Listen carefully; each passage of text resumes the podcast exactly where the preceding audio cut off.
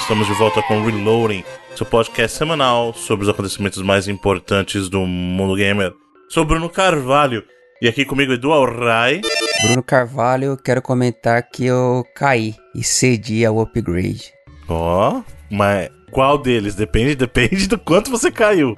Quão fundo você caiu aí? Não, Pra testar, vamos testar direito, né, brother? Fazer pela metade, né, cara? Vai, vai, com força, né?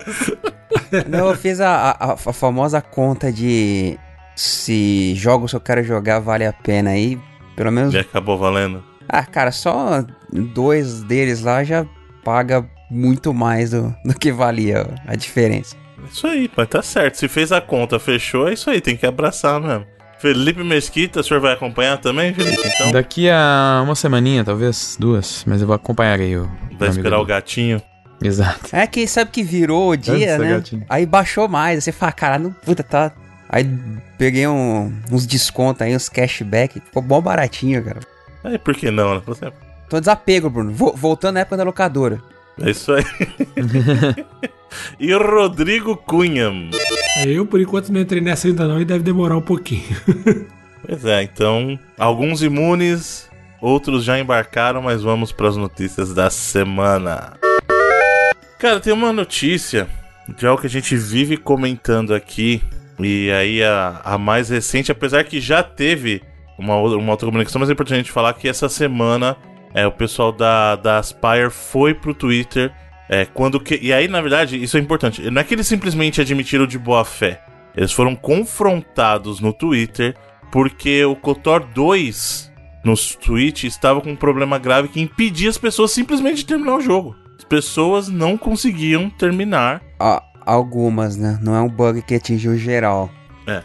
Mas é um bug que não é tão difícil de pegar, né? É, e aí reacendeu é... a discussão de que, ah, será que o dev sabendo de um problema desses, é, lançou o jogo, ou seja, o que a dele realmente não pegou, né? E aí, nesse, nesse mundo de jogos digitais, é o que se tornou bem constante dos devs simplesmente aceitarem, ah, lança assim, depois a gente corrige.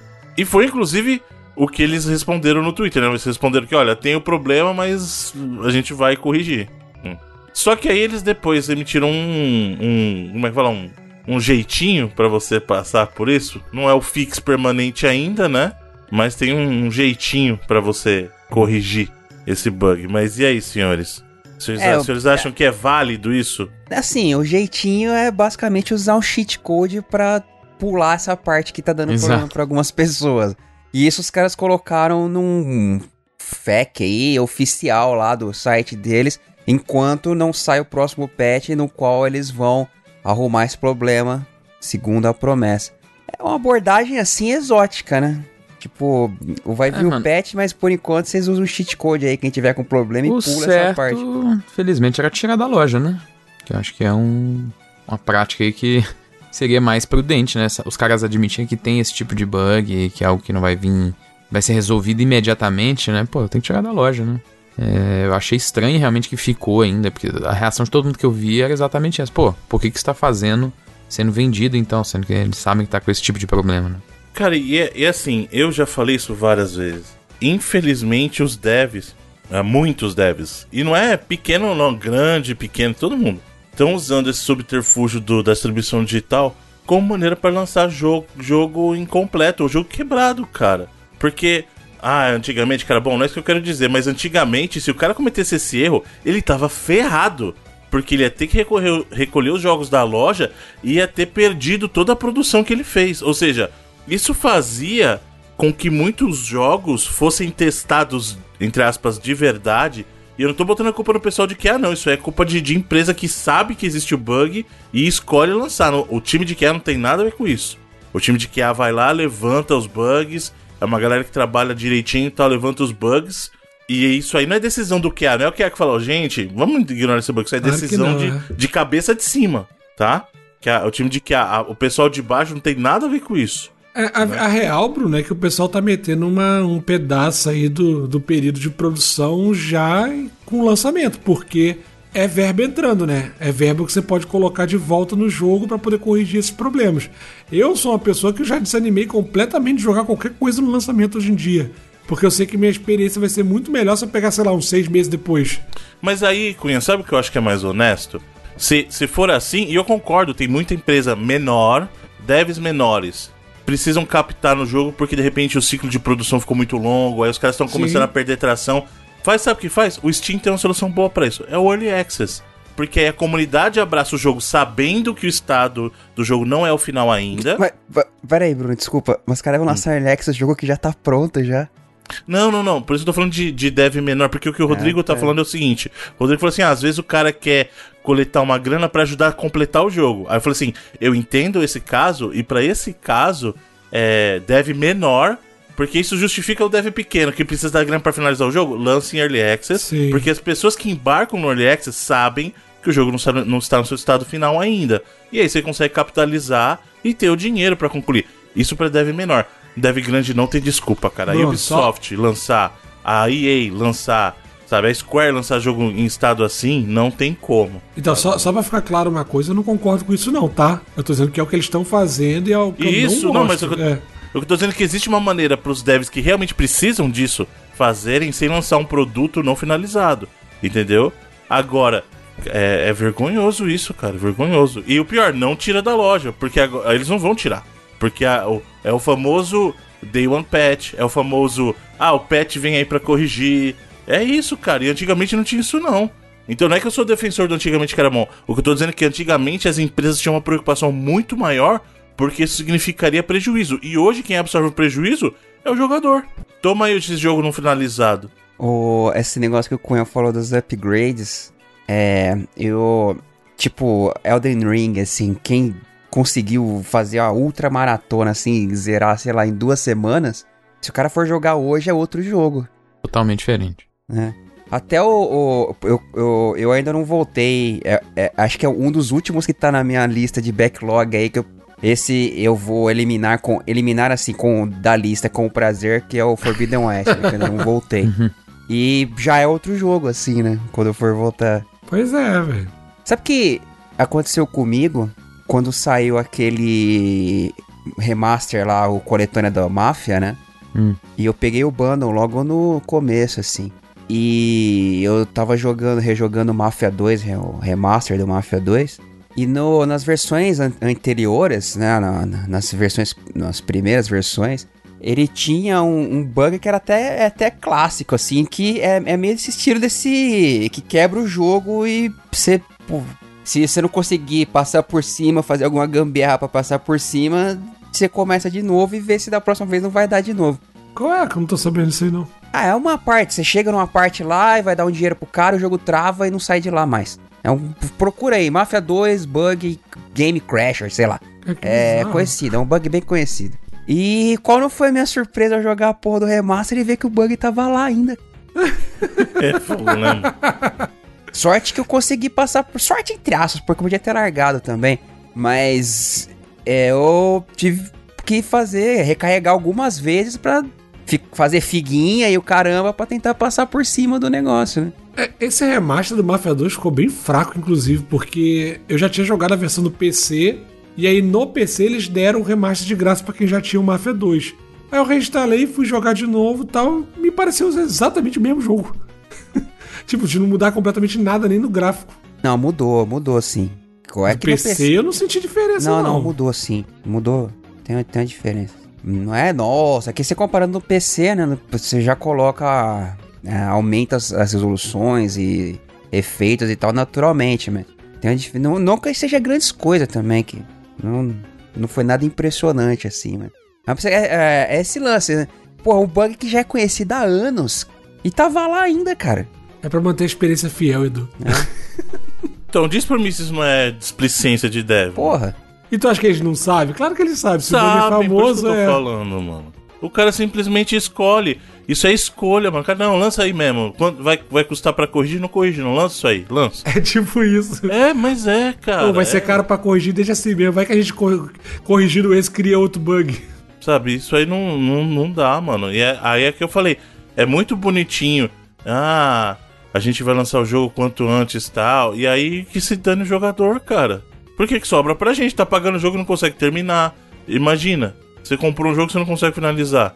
Enquanto isso, tem outros jogos que as pessoas nunca vão terminar, hein? Porque, segundo informações aí, devido ao sucesso da, da coletânea do Tony Hawks, a gente poderia ter uma nova coletânea, em vez de 1 mais 2, a coletânea do Tony Hawk 7, que é o 3 mais 4.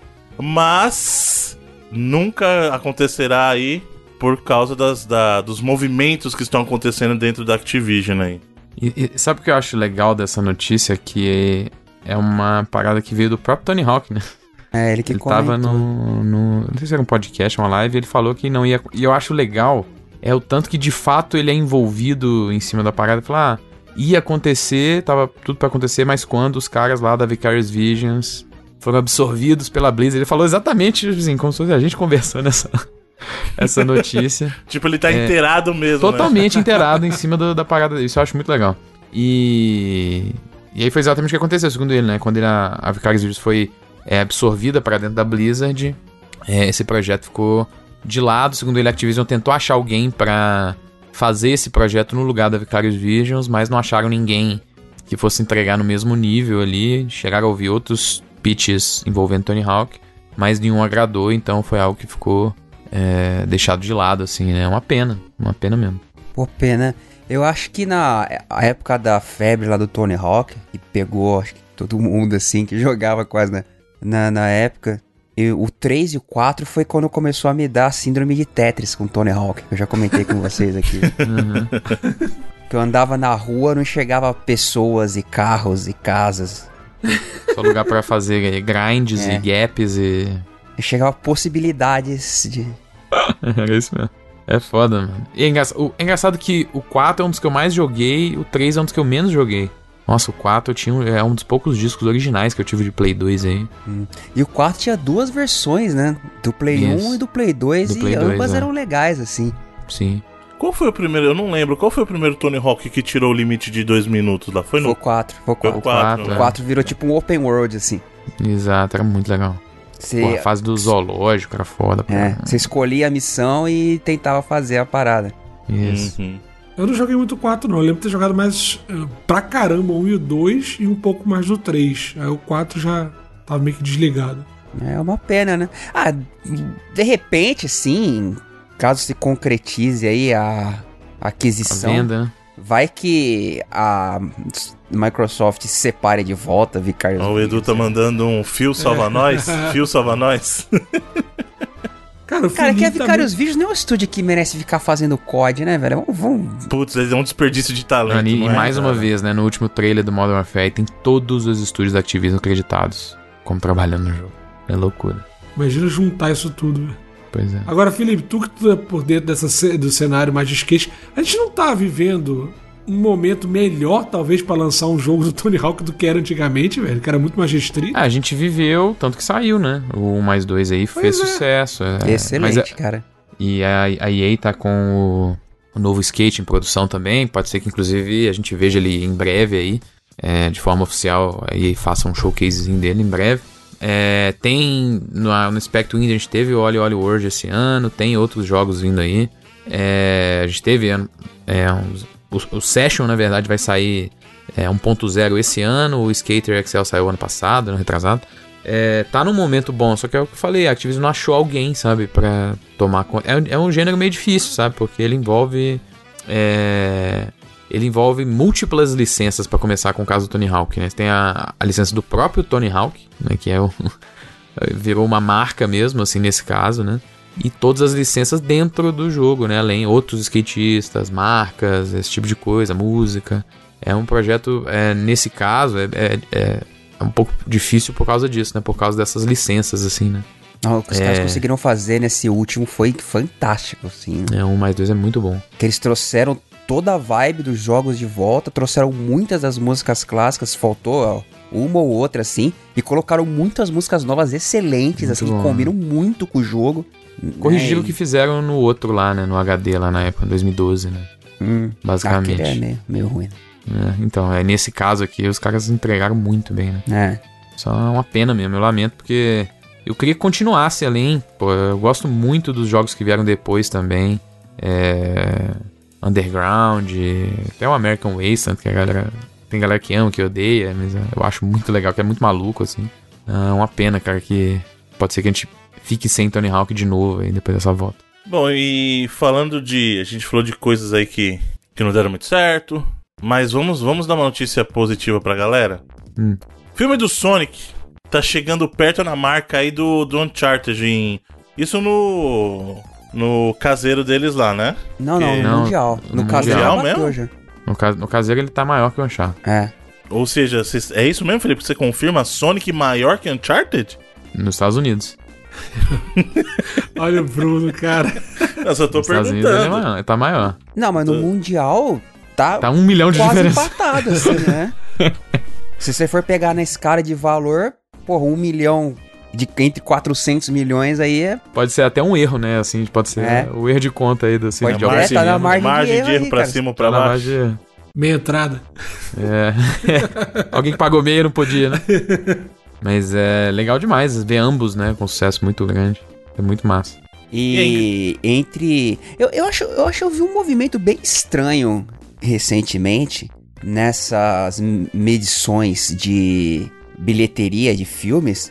Que muita gente estava colocando ah, os, os Sonic ou Uncharted como filmes mais lucrativos e tava descartando outros aí. Por exemplo, Warcraft tinha gente que não considerava um filme de videogame. É porque Mas o Warcraft deve ter custado mais que o Sonic, por exemplo, pra fazer. Não, mas. Ah, mas o que conta é a bilheteria geral, né? Não é o lucro.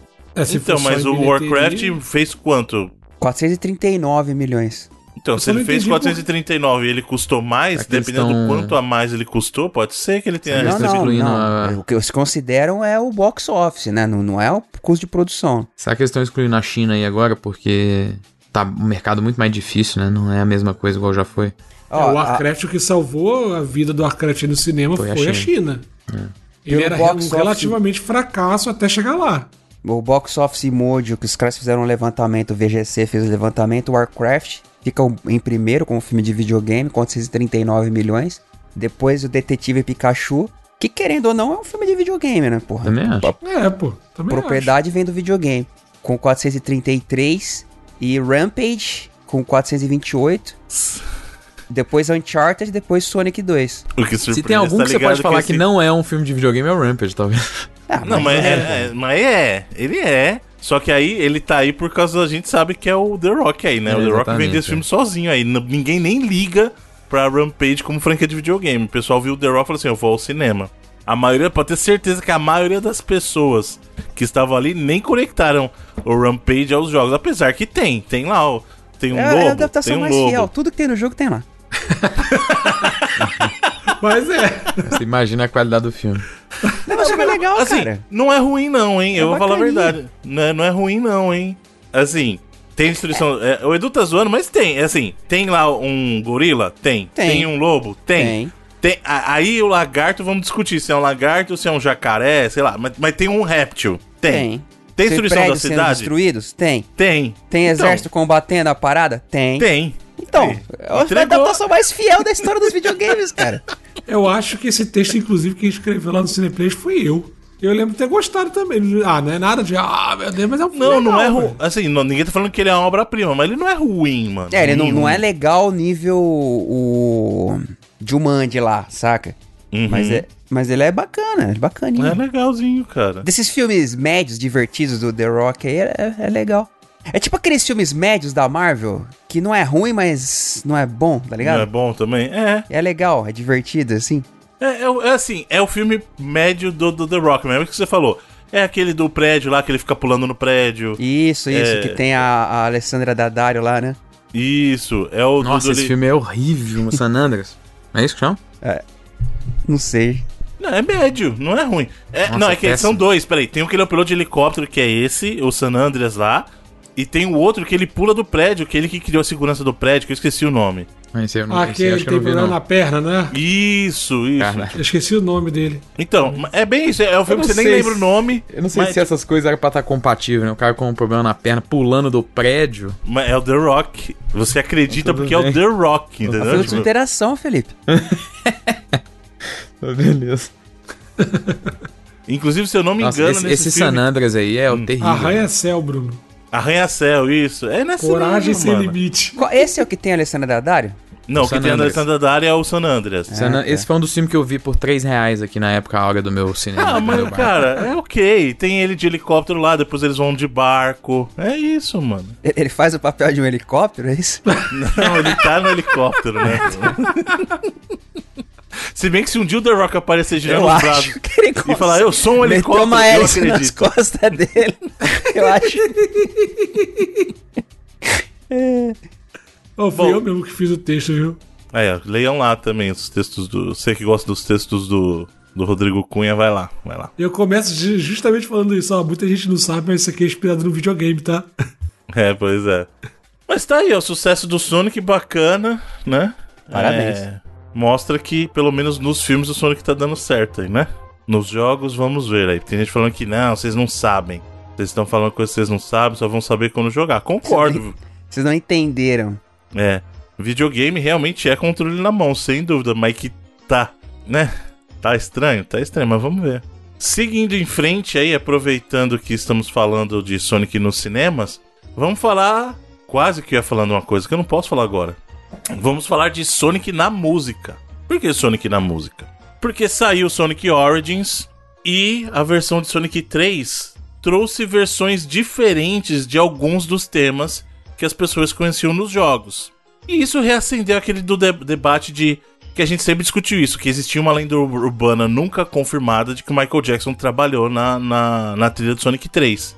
E aí isso reacendeu esse debate e ninguém menos que Yuji Naka foi pro Twitter e falou assim: não, é, é isso aí mesmo, hein, gente? Tá parecendo que é isso aí mesmo. Por que, depois do... de tanto tempo, hein? É, cara. Isso me, isso me deixou meio inculcado. Assim, assim. Parece, sabe quando o, o Silvio Santos, antigamente, faz tempo que eu não assisto, não sei nem se ele tá fazendo programa ainda. Mas quando ele se fingia assim de desentendido para entrar na, na conversa da galera que ele tava falando, assim, fingia uh -huh. que não conhecia. Fingia que não conhecia as coisas, isso. sabe? Pra, pra, pra entrar no. Tá dá a impressão, o Ednaka, pô, o cara não é um bobalhão. Esse não foi um tweet meio bobalhão assim? É, também achei meio. Que o tweet foi: não. Ah, não tem as músicas. Ah, então eles não usaram a parte do Michael Jackson. Se fez Nossa, de desentendido, né? né? Tipo assim. cara se fez de desentendido sobre um assunto que ronda a propriedade que tá diretamente ligada a ele durante sei lá quantos anos, né? Não, não dá, né? E que é uma discussão que tem, porra, muito Desde sempre. Desde sempre, é. Desde antes do jogo sair. É loucura. E, e, vou falar uma coisa pra vocês faz falta, hein, mano? Putz, eu vi as trilhas novas assim. Talvez, eu, novas, talvez eu esteja mano. enviesado porque eu, eu joguei o jogo com elas. Então a, a música pra mim é aquela. Mas você vê que a diferença de composição, mano. E aí quando você escuta uma comparado com a outra, você fala assim, putz, realmente tinha Michael Jackson aqui. Que você começa a ouvir as batidas das músicas do Michael Jackson, mano. É bizarro. Então, mas não é são bizarro. novas as músicas. Não, então, o que na verdade essas músicas. É o que mais bizarro é que essas músicas eram as verdadeiras, entre aspas, originais, porque elas estavam no protótipo do Sonic Exato, 3. quando apareceu o protótipo lá em 2019. Porque ah, o que aconteceu. Você acha que vale a pena a gente contar a história? Ou... Ah, acho que vale. Pessoal, às vezes o pessoal. A audiência é rotativa. O pessoal não conhece a é, história. É, porque é, também faz 30 anos já, de repente já. É que na, na época ventilou-se que poderia ter uma participação. O Michael Jackson ele andava bem lado a lado com a SEGA, assim, né? Fazia, ia na sede da SEGA, teve o Moonwalker lá, né? Pro, uhum. pro Mega Drive.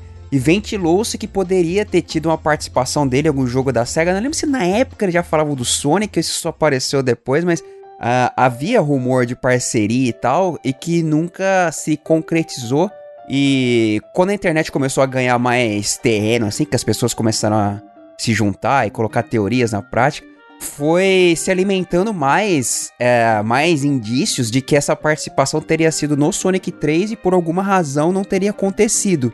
É, na verdade, essa razão o pessoal até falava que era justamente porque nesse, nesse período foi que começou a aparecer as primeiras acusações dele lá. É, tem dois. Né? É, depois tem dois motivos. Um deles é esse, o outro é outro que apareceu com uh, entrevistas com pessoas que foram envolvidas na época.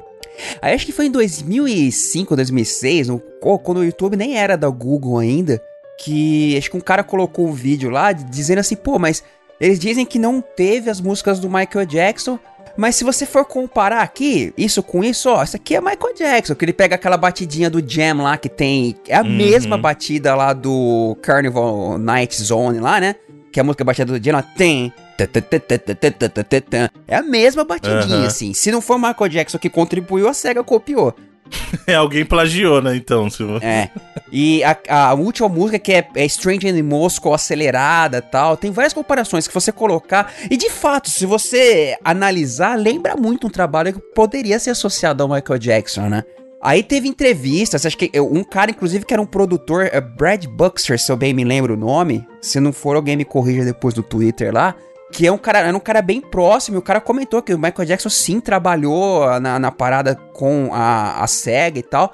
E o, eu lembro, o, o rumor. Uh, aliás, se eu bem me lembro, o rumor começou a tomar força quando eles lançaram em 96 ou 97 a versão para PC, né? Que a versão para PC não tinha as músicas, músicas que né? supostamente seriam do Michael Jackson no Sonic 3. E trazia músicas diferentes.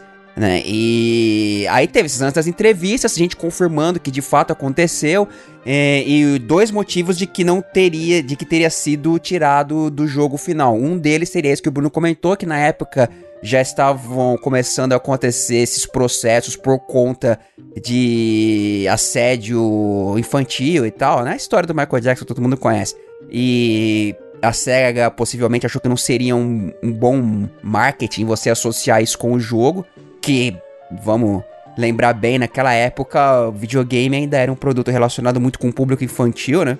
E outro, outra razão que um, um, um dos produtores uh, comentou em entrevista é que o Michael Jackson em si não teria ficado satisfeito com a qualidade do som. O resultado que caras, final, né? É, que os caras podiam tirar no Mega Drive. Que não estaria a, um resultado que agradaria ao Michael Jackson em si. Essas são as duas razões do que as músicas teriam sido retiradas. Aí em 2019, para botar a lenha nessa fogueira aí, apareceu o protótipo lá, o Hidden Palace, sempre eles, trouxe, conseguiram trazer um protótipo de Sonic 3 que Sonic 3 em si já é uma história curiosíssima, assim, porque o jogo foi dividido e depois Uh, foi lançado o Sonic Knuckles, que uhum. o Sonic Knuckles mais Sonic 3 supostamente deveria ser o jogo completo, mas eles quebraram o jogo para poder lançar em período de festa, de, pra vender mais e tal. É uma história curiosíssima a do, do Sonic 3 em si. E nesse protótipo ele já trazia as músicas que viriam a tocar na versão do PC lá. Então, uh, supostamente entre esse protótipo e o lançamento final, teria tido aí a participação do Michael Jackson, né? Que não foi creditada.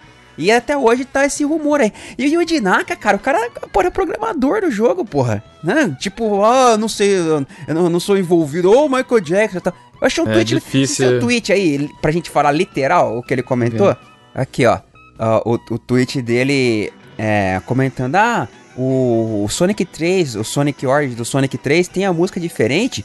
Oh meu Deus, a música do Sonic 3 mudou, então mesmo a, a, mesmo que a SEGA oficial tenha usado música do Michael Jackson, né? Parece que ele deu um John sem braço aí. Total. Basicamente no Twitch o cara confirmou, né, que, que, que houve... Assim, eu acho que há indícios suficientes pra que a balança penda mais pro lado que isso tenha de fato acontecido. É, só, só que agora que eu vi que ele, algumas horas depois ele fez outro tweet aqui, ó. É... Eu tô sentindo que eu tô sendo interpretado de forma errada é, diversas vezes. Provavelmente por, por conta de eu não falar inglês e eu estar tá usando uma ferramenta de, de uhum. tradução. Então, peço desculpa. Pode ter sido isso também, porque realmente ficou estranha. Que eu vou mandar pra vocês aí. Pô, mas assim, o que, que ele iria querer dizer citando Michael Jackson? É. Ele tá falando é por causa que, a, segundo ele, é que é, a SEGA usou, parece uma música do Michael Jackson no, no, numa divulgação do Sonic aí na época do aniversário e tal, não sei. Nossa, não, aí é realmente tá confusa. Aí é muito desculpa. Talvez ele tenha tomado foi um esporro aí e tentou consertar. Exato, isso aí tá me tirando. Alguém passou. Um... Tá, tudo, tá tudo muito confuso esses tweets dele. Alguém passou um pito nele aí, ô, você é... não devia ter falado isso não, hein? Aí ele veio com essa porque, caraca, esse é de. Não, tá falando da música que tocou no anúncio daquela. É... Ah, mano, para. Para. Vai, né? vai que tem alguma coisa que proíbe eles falarem isso e o cara foi lá abrir a boca e tomou um. É. Não chega mais, viu? Ô, meu filho, esqueceu é. que lá que tu assinou, cara? Mas sei lá, às vezes eu, é, o Twitter é um lugar difícil, né? Pra ser. Porque é meio limitado, né? Pra ser Ah, mas você tá, Falar você tá com coisas. muita boa vontade, Felipe. Eu tô, tô, eu tô, tô caindo na boa vontade dele. eu, caí, eu, caí no papo, eu caí no papinho dele da, da ferramenta de tradução, caí. Porque ele poderia falar qualquer coisa, ah, realmente, as músicas novas, hein? E o que, que o Michael Jackson ia a ver com isso? Entendeu? Pois é, ele citou. Ele citou nominalmente. A Exato. ferramenta não foi lá e traduziu para ele e pegou, sei lá, o, o nome lá. É, John Cabira e transformou em Michael Jackson. Não foi isso que ela fez. Entendeu? Ele citou Michael Jackson nominalmente, então não tem essa, mano. Ele praticamente quis dizer assim: ah, nem a SEGA, que é a dona do jogo, pôde usar a música, então. Não, ele falou mesmo que a SEGA tenha, tenha, tenha usado. tentado, é. Então. Não, ele. Isso aí é desculpinha. É muita desculpinha. Ele citou no Pô, eu, eu acho. Pera aí, eu acho difícil a ferramenta de tradução errar Michael Jackson, né? Exatamente. Então, é isso que eu tô falando. É, acho que não foi o nome, acho que foi. Cara, essa desculpa é muito esfarrapada. Não, é muito, mano. O Felipe tá de muito boa vontade, mano. Não dá, velho. Não dá. O que, eu posso, é muito... o que posso fazer? Eu sou uma pessoa boa. Não, é. Pessoa pura, acredita nos outros. Sabe quem não acredita muito nos outros? Hum. Sr. Felipe Mesquita. Me a Epic. Ah, a é Epic. Verdade. A Epic não acredita nos reviews até. E bolou um sistema novo para evitar review bomba aí. Que o sistema é chatear você. Se você for fazer um review, ele te bota pra fazer uma pesquisa e aí você desiste. Aí a pessoa vai desistir de fazer review. Porque assim, todo mundo sabe que tem muito jogo. A gente fala que tem muito jogo que passa por review bomba. E seja por por práticas dentro da empresa, que é válido você se manifestar, seja que é porque a pessoa não gostou do jogo e tem alguma coisa que ela não goste, aí ela vai ficar fazendo spam de review. E aí a Epic, na tentativa de, digamos assim, amenizar o impacto desses reviews, é, ela vai. Ela bolou um sistema aqui que é tipo tá para responder uma pesquisa é, não é todo mundo, né? Ela escolhe, assim como toda pesquisa é, aquelas pesquisas. Eu tô falando pesquisa mesmo, você já, já parou alguém na rua e falou assim: ó, sabe que tem tempo pra responder uma pesquisa? E aí eles vão lá. E aí, o que o, o sistema da Epic estaria fazendo supostamente, né? Porque na verdade que ele nem tá full implementado ainda, né?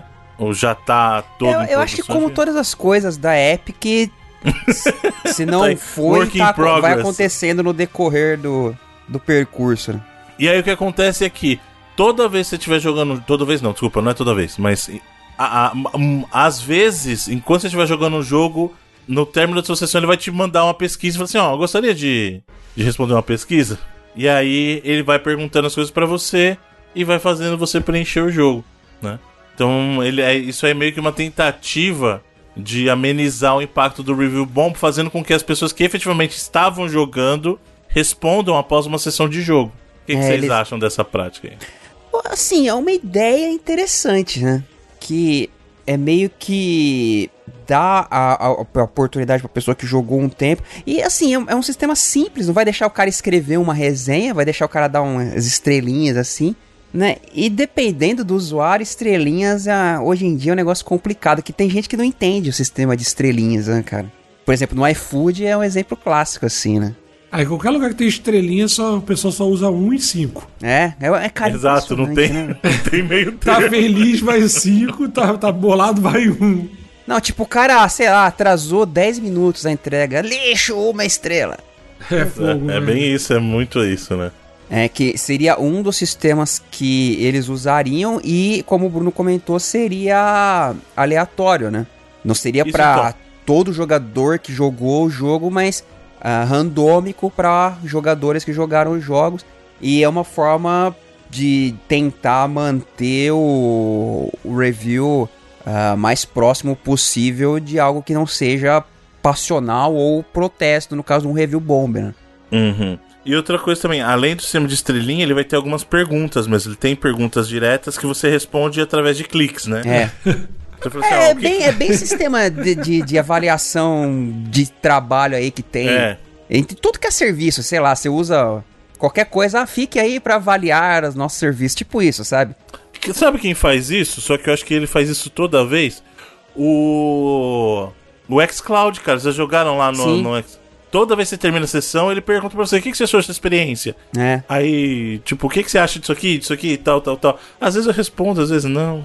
Mas vai ser isso. A ideia deles, então, é não deixar todo mundo fazer esse review, mas pegar pessoas é, aleatórias, né, que estiverem jogando e responder isso aí. É, essa no caso das estrelinhas e a ideia que o Bruno comentou da dos pools aí, né, das enquetes, seria para criar categorias para os jogos. Uhum. Né, que o cara responder uh, essas enquetes, você cria aquelas categorias que o Steam cria conforme as pessoas vão preenchendo, assim, né? Que acho que no, uhum. isso no Steam funciona bem, até de vez em quando umas paradas até engraçadas, assim, né? Que, é, pra falar, tipo, ah, tipo, dificuldade, se, sei lá, se tem co-op, essas coisas. Né? Uhum. Né, pra, pra ficar na etiqueta do jogo lá do que, que o jogo meio que se trata. E as estrelinhas pra questão de avaliação de usuário. Eu e... acho isso meio errado, cara. Eu acho que se o cara comprou o jogo, ele te, te, teria que ter o direito de opinar e pronto. Não quer lidar com review bomb, é paciência. Ah, mas que é foda é que, tipo, muita gente usa, às vezes, de forma errada, né?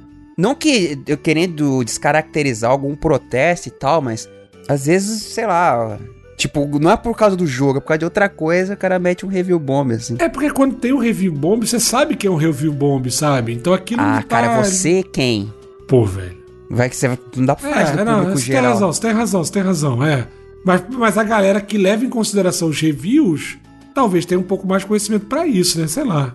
Eu acho errado de você querer limitar uma maneira da pessoa se expressar. É um jeito que a, que a comunidade nova encontrou, cara, sei lá. Eu tenho não uma pergunta certo, interessante. Eu, seguindo esse seu conceito, Rodrigo, vamos lá, ó. Hum. A pessoa que comprou tem o direito de fazer o review, o que é justo, ele pagou por aquilo. Se a pessoa fizer a devolução do conteúdo, você acha que a nota dela teria que ser removida da média teria. geral? Acho que sim. Isso não Acho corre o risco, então, de só ficar nota boa para jogo e o jogo pode não ser bom também? Ah, mas não sei, é algo a se pensar, mas de, de bate-pronto me parece errado e eu tiraria sim se a pessoa fez o refund. Porque a pessoa fez o refund por iniciativa dela, não foi por iniciativa da empresa. Agora, você limitar o review é iniciativa da empresa.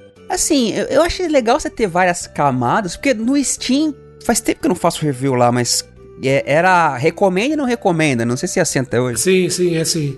E você eu pode... leio várias, inclusive. É, você pode escrever lá ó, tudo que você e, e, quer dizer a respeito do jogo, eles juntam lá no rankingzinho em cima lá, né, de recomendações e uhum. tal.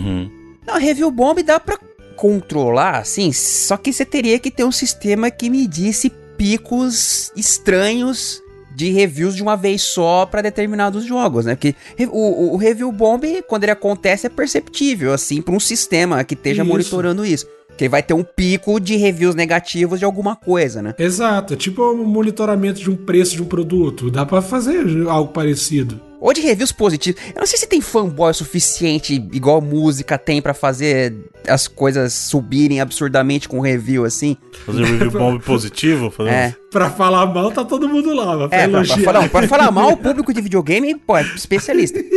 Tamo nós aqui, que é uma maneira que a gente faz é falar mal das coisas. Mas é, normalmente o pico tende a ser com reviews negativos. Sim. Então, acho Mas sabe o que, é pro... sabe que, sabe que é foda, Edu? Eu já vi, por exemplo, eu morro de rir disso. Eu já encontrei várias vezes a pessoa, por exemplo, vai fazer um reviewzinho de um jogo ou de um aplicativo no, no celular, né?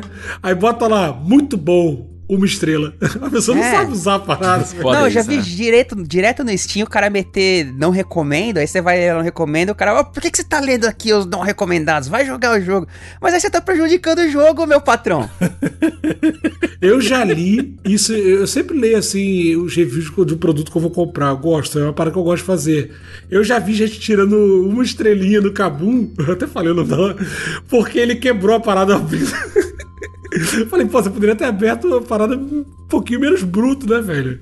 Ah, o cara falando, ah, o produto é meio Isso frágil. Isso aí é errado, mano. O cara que quebrou, ele dá a, no a nota é, errada. Mano, mas eu acho engraçado, é o que o pessoal faz, velho. Ah, mas aí, assim, uma estrela é uma parada que você dá, sei lá, se você não recebeu o seu negócio, sabe? Não, ele, ele deu quatro em vez de cinco, é. no, nesse caso. Ah, pô, claramente foi ah, ele, ele tirou bruto. uma estrela ele, da ele nota. Ele tirou uma ah, estrela tá. falando, a embalagem é muito frágil. eu adoro isso, velho.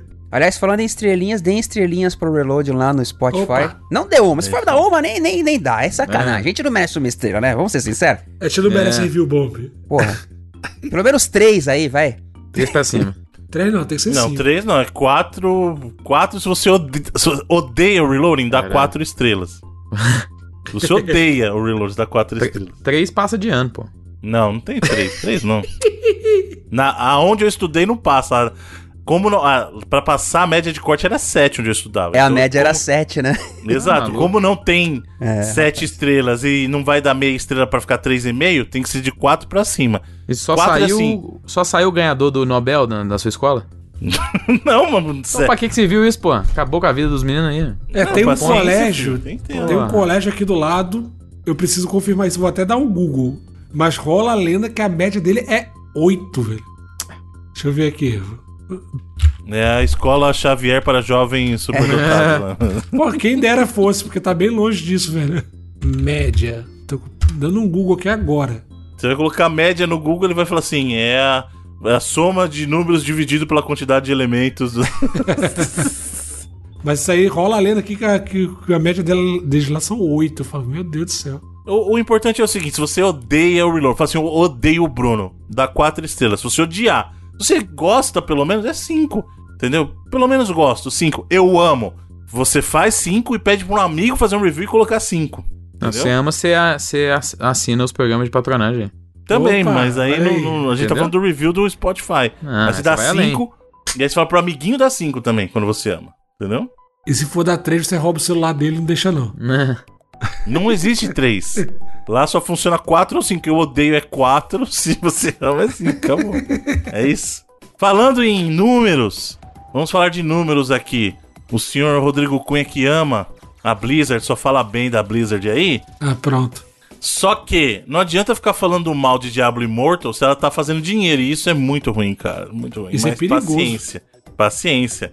Porque, segundo os últimos números levantados aí, só em microtransações, lembrando que o Diablo Immortal é um jogo free to play, ela fez 24 milhões em duas semanas. Ou seja, vendo isso, você acha que a Blizzard vai ficar preocupada em tentar consertar é. o que tá quebrado pros jogadores em Diablo Immortal? Eu acho que ela consertar o que tá quebrado até vai, mas agora por que, que ela faria um modelo diferente? Quebrado é o, esse modelo todo tá quebrado, Rodrigo. pra eles tá funcionando bem. Então, exato, exato, esse é o problema. Você acha que eles vão se preocupar e falar, ah, o pessoal tá reclamando aí que não quer, que a gente tá sendo careiro tal. Inclusive, eu, eu, eu, achei que eu tinha mandado o negócio, eu mandei.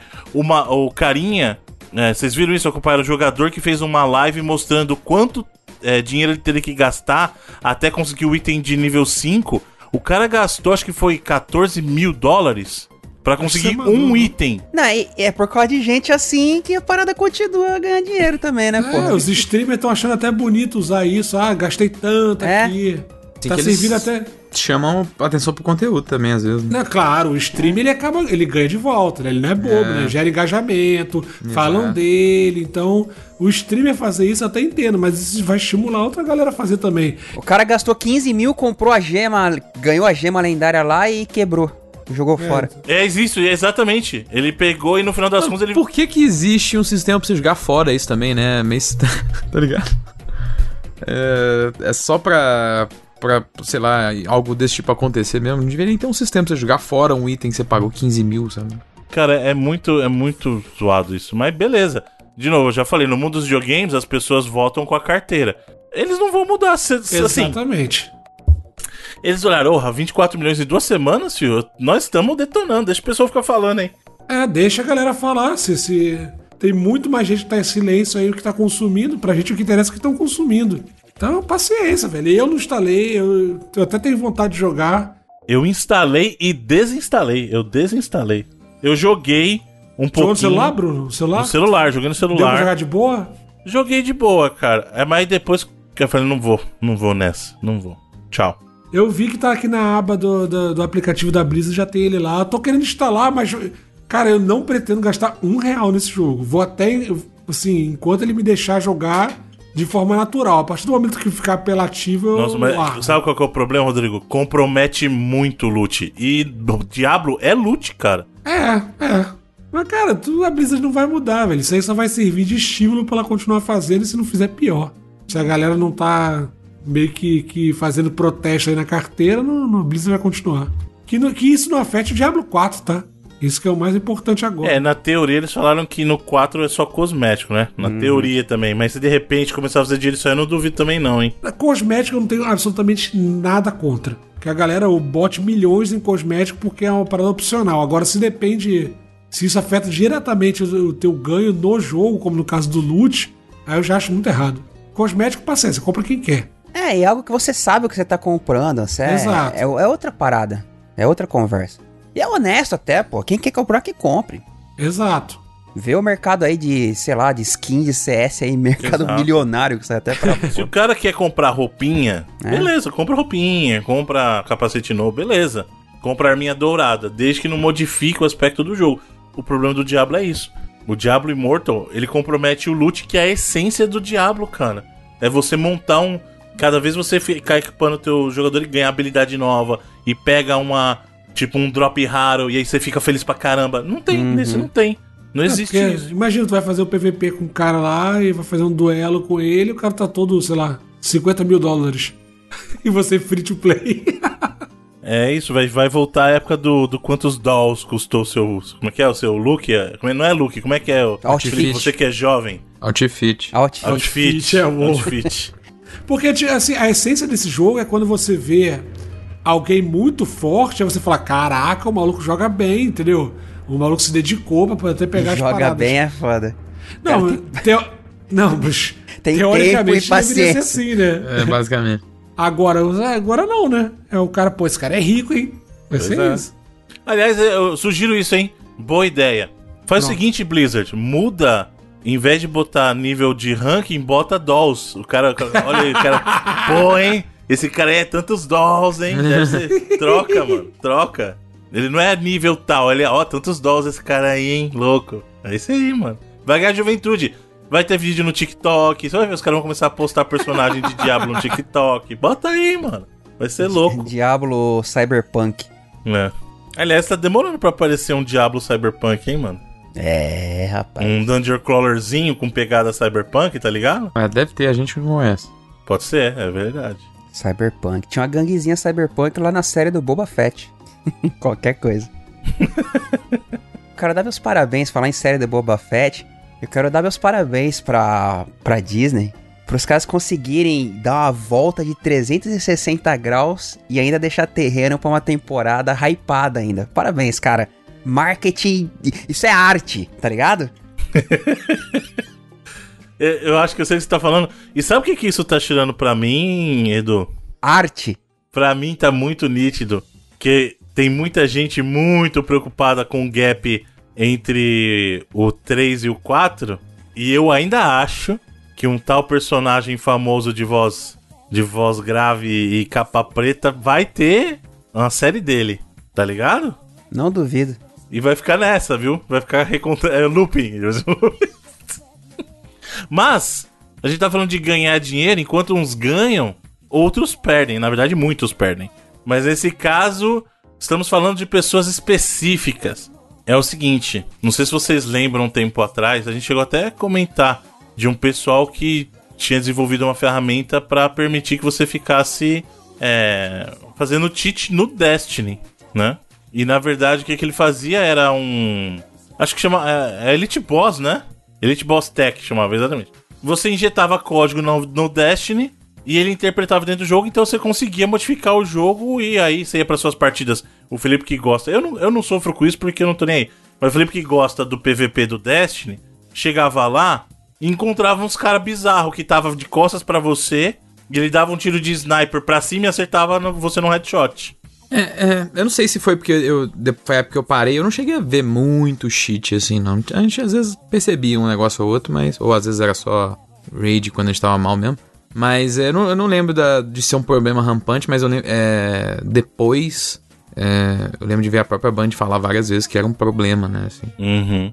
É. E aí a questão é o seguinte: esse sistema deles de cheat não é gratuito, você paga, as é. pessoas pagam um valor para ter acesso a esses cheats, que inclusive não é só do Destiny também, eles têm para outros jogos. É, então, deixa eu só comentar uma paradinha que eu não entendi direito. É, é uma empresa canadense, certo?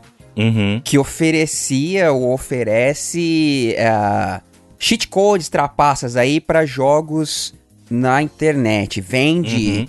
Uhum. O, é o, o, que muita gente chama de trainers também, né? Vende códigos aí de trapaça para jogos na internet.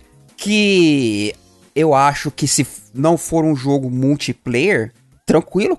Sim, é, também. Mas nesse caso. Também que vender um mod às vezes, né? É.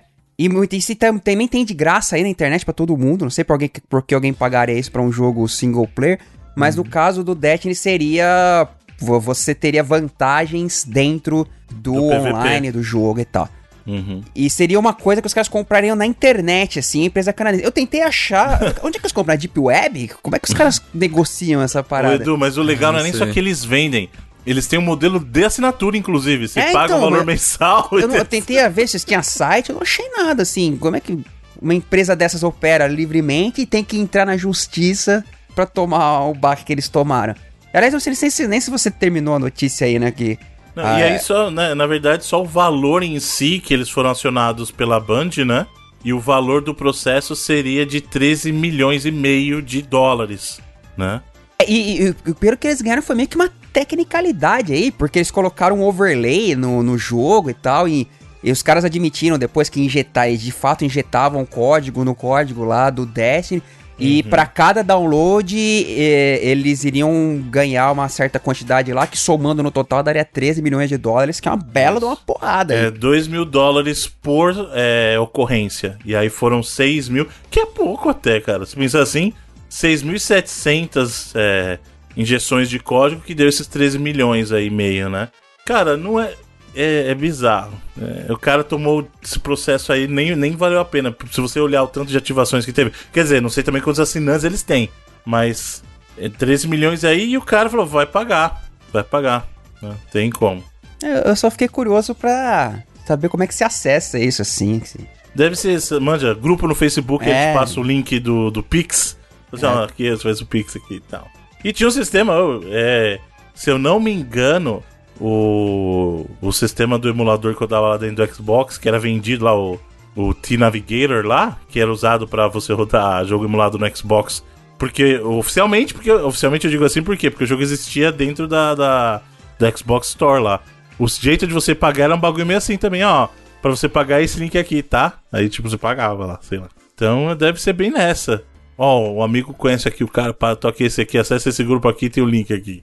Cara, e eu, cara, sei lá. Eu, eu concordo com o Edu. Você fazer alguma coisa num jogo single player, porque tem mod legal, mod é legal. Pô, troca o jogo, troca o personagem legal. Você fazer isso no multiplayer, cara, sabe, competitivo, você tem que ser muito. Você é duas vezes loser. Duas vezes loser, tá ligado? Não, não tem justificativa, mano. Você só. Sua graça é estragar a diversão dos outros. Não, a graça do cara é obter uma vitória falsa, né? Exato. Que, tipo, é. só vai valer na cabeça dele, só. É, você, teoricamente, né? Ele deveria estar tá ganhando por habilidade. E se ele tá usando cheat, isso não, não, não verifica a vitória dele, sabe? Só é um modo de se enganar, velho. Eu nunca entendi também muito isso. Ah, ganhei! Roubando, mas ganhei. Sei lá, velho, muito idiota. Freud explica. Pois é. Mas sabe quem vai ganhar? O, o jogador, a jogadora em casa, porque o Xbox Cloud agora vai dar suporte a teclado. Agora Aliás, não, falando eles, em. É, eles estão começando a implementar para desenvolvedores aí para num futuro dar suporte a mouse a, e teclado. Mouse e teclado no xCloud que por enquanto é só controle para geral, né? Mas que os jogos que tem lá também, será que precisa de mouse e teclado? Não, se for no caso um jogo de PC que o cara queira jogar ou um jogo que É, então, mas por isso porque ainda não tem, né? Que eu saiba no xCloud não tem. Tem algum Ah, não sei, eu tenho, foi não olho o gamepad de PC, cara, mas deve ter algum lá, porque Não tem, ué. Tem vários, na verdade. Não, mas no cloud, né? Não no, no Game Isso. Pass, porque o Game Pass você baixa. Tô falando no Isso. cloud. Aliás, Cloud, parabéns, hein, mano. Cloud. Parabéns, Cláudio. É. Não, tô ouvindo só você falar Cláudio, eu não tô. A Microsoft, tipo, eu tenho que dar os parabéns pelo serviço, mano. Não, não adianta. Mano, Game Pass mais xCloud é um bagulho inacreditável. É, é inacreditável. Ontem eu estava no, no, no escritório. Eu falei assim, putz, eu precisava é, lembrar isso aqui pra eu sentir o gameplay de novo. Eu peguei, abri o browser xbox.com.br barra play. Play. Acabou. Acabou. É loucura. Mano, acessei o jogo e continuei de um save que eu tinha antigo. Mano, é. Cara, isso não dá, mano. Não dá. O futuro é isso mesmo. É isso aí. Tem. Jogar em qualquer lugar, mano. Vocês têm noção que eu tava no escritório, eu tava sem videogame, eu tava no escritório. Assim, eu precisava ver isso aqui, hein? E tu, tu, tu, pá, pá, pá, já, né? cheguei, joguei. Eu já usei para testar jogos aí que eu não queria instalar, hein? E rodou lindo, assim. Recentemente eu. Eu fui, eu fui fazer isso com o. Life is Strange lá e eu joguei ele inteiro no Cloud Foot. Ah, olha aí. Muito melhor do que no meu videogame. É, porque eu tô na. Eu já comentei pra vocês que eu tô nessa fase aí de desapego, né, cara? Eu tô pelo menos botando as paradas. Alguns jogos estão me doendo de largar a grana que eu paguei, mas que eu vou deixar de lado. Inclusive, um deles foi o. Felipe pode ser que fique bem triste agora. O Wolfenstein 2 lá, viu, cara? Você largou? Eu, eu entendo, na verdade. Porra, achei bem dele é ruim, meio, velho. Meio esquisito. Mas é, é tipo 10 da... horas de cutscene e 5 minutos de jogo. É, eu go... é, essa parte eu até gosto. Eu não gosto muito do gameplay dele, acho meio. Não, se você Algum... quer assistir filme, é perfeito, assim.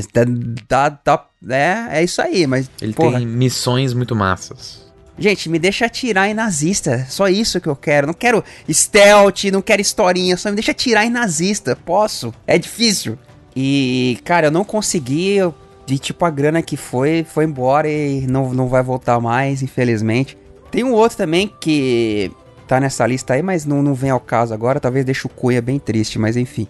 Aí eu fui testar aquele Young Blood que eu não joguei, sabe? Uhum. tem no uhum. Game Pass lá. E eu fui olhar para baixar 40 GB, eu falei, ah, tô de boa, vou meter na nuvem aqui. e, cara, assim, não sei, nesse caso, eu lembro quando eu joguei Gears, parecia que tava instalado, nesse caso parecia que tava instalado, assim, no, no, no console. Foi muito, não, é muito instantâneo, cara. muito prático, assim, muito gráfico, tava da hora, não percebia aquelas flutuações. Pra testar jogo, o Cloud é fantástico, assim, se você não quer instalar, só quer ver qual é, nossa, é fantástico. Outro que eu botei, não, não baixei, botei pra instalar, que eu não gostei muito também, que o Felipe curtiu, foi o Tunic lá. Eu tenho problemas com ele também, é um jogo meio desnecessariamente difícil no, da, da, pro final. Ah, cara, você precisa de, de, de, de, de internet te ajudar pra jogar o jogo, porra, é foda, né? Eu acho que até, até que eu não cheguei nesse ponto, não, mas é... Eu precisei no final de usar o, a ferramenta de cheat dele lá, porque né, não tinha condição. Né? Eu tive que ligar o meu uma hora lá ligar a estamina infinita e uma hora liguei o foda-se, liguei a vida infinita também, que eu não tava. não tinha condição do que ele tava fazendo. Mas é um joguinho legal. Então, mas o lance, voltando assim a Microsoft implementar, eles estão falando para desenvolvedores para implementar teclado e, e mouse e para jogos futuros no cloud. Eu acharia fantástico se eu puder, por exemplo, jogar no cloud no celular, sei lá, uns jogos de PC que eu curto aí, tipo uns Civilization da vida, assim, sabe? Poder jogar on the go de boa, sem uh, barulho de fã. Uhum. Ventoinha, no caso. Eu entendi, mas também a pessoa vai barulho de fã, a pessoa torcendo. Vai lá, Edu, Edu. É. E. É, outros jogos. Tem gente que quer jogar também FPS, outras coisas, que quer jogar com teclado e mouse. Eu acho legal. Eles estão. No futuro pretendem implementar. Bom. E aí, já que a gente tava falando de FPS, eu quero falar de um achievement que aí sim. A gente vive falando assim, ah, isso aqui roda Doom, isso aqui roda Doom, roda Doom. E aí casaram duas notícias recentes, uma muito curiosa, que eles lançaram um Lego, um bloquinho de Lego, que ele tem um displayzinho anexo que era para você simular, porque as pessoas gostam de brincar de Lego, e ele efetivamente era um displayzinho, um mini display que funcionava, tal. E aí, óbvio que as pessoas, primeira coisa que lançam alguma coisa nova, isso aqui pode rodar Doom? Né? Primeira pergunta. O pessoal pega um, qualquer coisa. Isso aqui roda Doom. Minha caneta roda Doom. Tal. E aí, realmente fizeram o Doom rodar. Apesar que aqui, é importante mencionar, ele está usando como monitor. Não é que o Doom está rodando na, no bloco de Lego. Mas ele está usando o display desse bloco de Lego como um monitor para rodar Doom. E você vê rodar lá. Male male, mas vê. Porque. Você vê alguns pixels lá acontecendo. Não, assim. isso é, assim, em algumas cenas você consegue identificar. Assim, que tá acontecendo o um, um movimento de Doom ali, tá ligado? Tem um corredor tal. Mas, ô Bruno, me explica como é que funciona esse bloquinho. Eu não entendi esse bloquinho de Lego, o monitor aí. Qual que é a finalidade dele? Então, esse bloquinho de Lego, ele não é feito para apresentar coisa externa. O que que ele faz? Ele é um display construído nesse bloquinho de Lego para ficar passando informaçõezinhas genéricas do próprio bloco. Entendeu?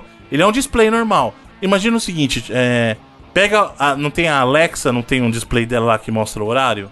Hum. Algumas hum. Alexas? Tem. Então imagina que ele, ele esquece a Alexa, ele é só o display. E fica passando informação qualquer dentro dali, uma caixinha com display. O que esse cara fez foi pegar esse display e conectar ele na saída do, do computador dele usando como se fosse um display.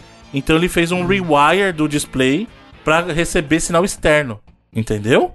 E aí ele conseguiu rodar a imagem para Não, essa parte eu entendi. O que eu não entendi foi esse displayzinho. Por que mostrar pixels assim e não aquela, sei lá, as barrinhas que formam os números aí, tipo o relógio que você Porque comentou. a ideia desse bloquinho é fingir que você tava usando um computador de verdade, é, não ser um pra relógio. Brincar, tá, lúdico, pra brincar. Isso. Ah, ele, ele, é uma pecinha como se fosse assim, olha o seu computador de Lego aqui, uhum. entendeu? É tipo quando a gente tinha a lanchonete do McDonald's da estrela. Isso, aí vinha um lanchinho, vinha espátulazinho. É a mesma pegada. Aí tipo, espirrava água e fingia que era um hambúrguer fritando.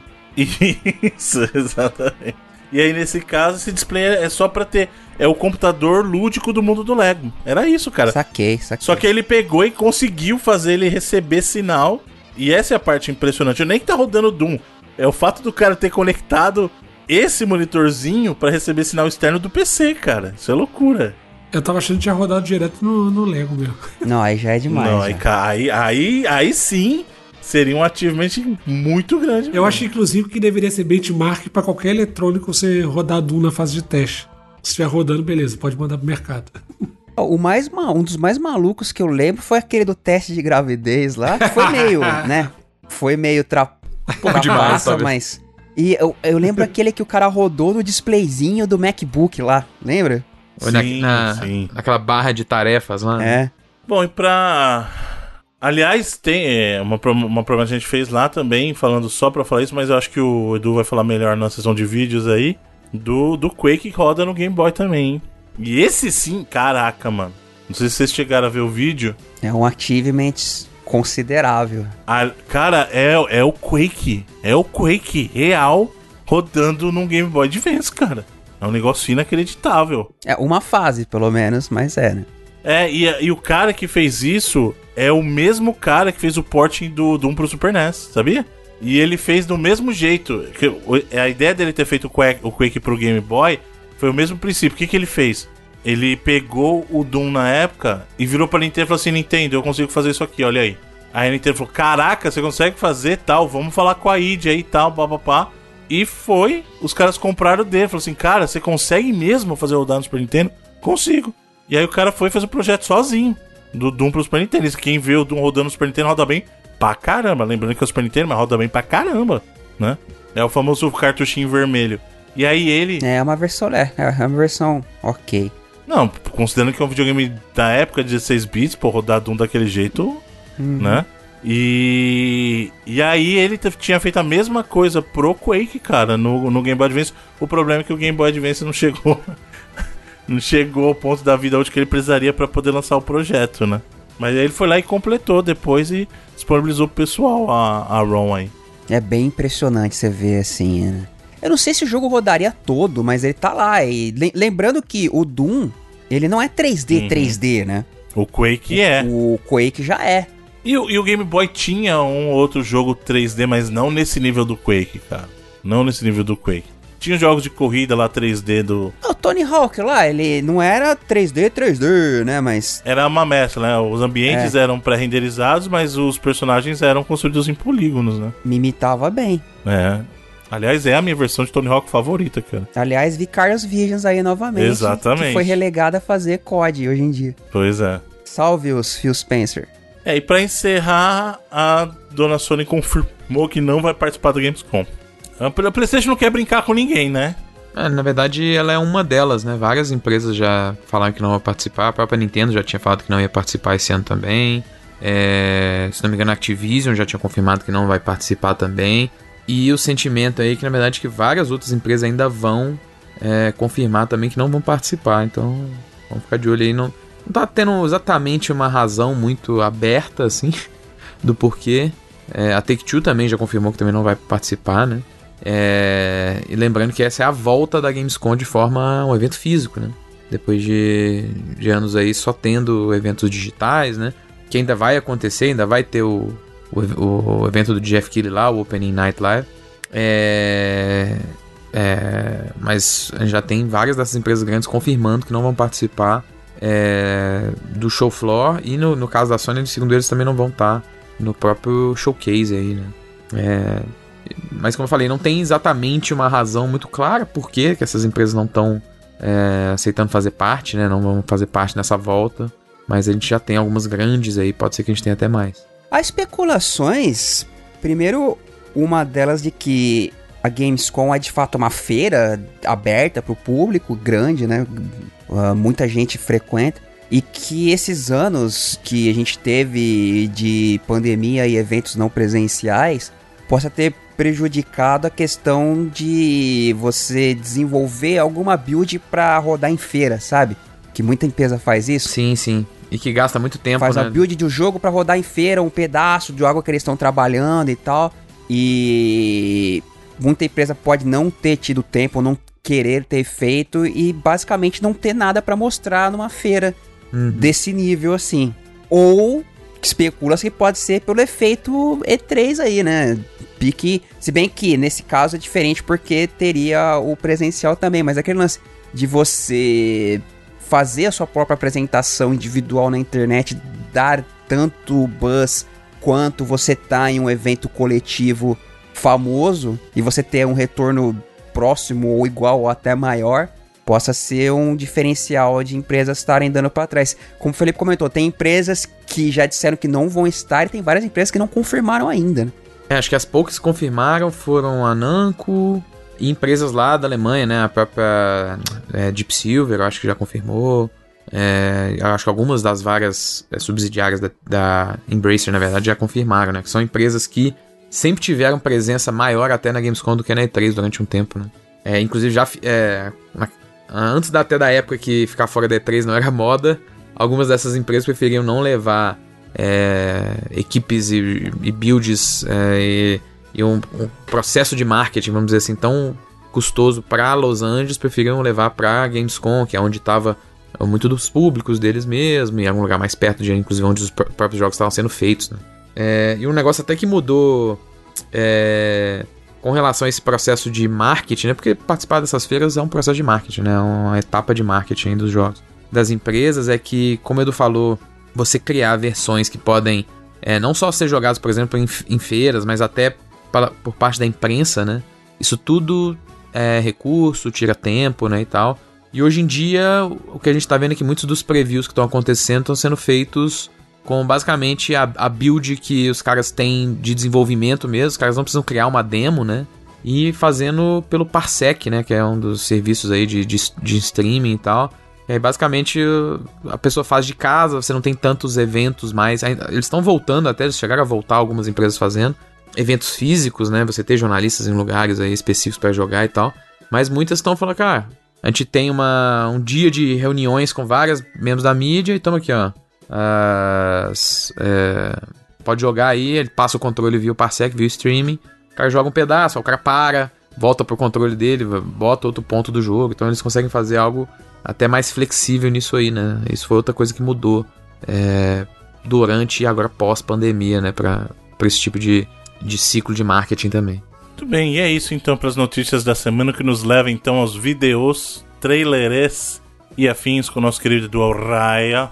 Bruno Carvalho, temos uma edição peculiar de vídeos, trailers e afins, mas eu vou começar por um interessante aqui, que eu até, meu uh, caríssimos amigos de pauta me perdoem pelo comportamento mal criado do meu Outlook aí, que ele costuma mandar coisas a mais.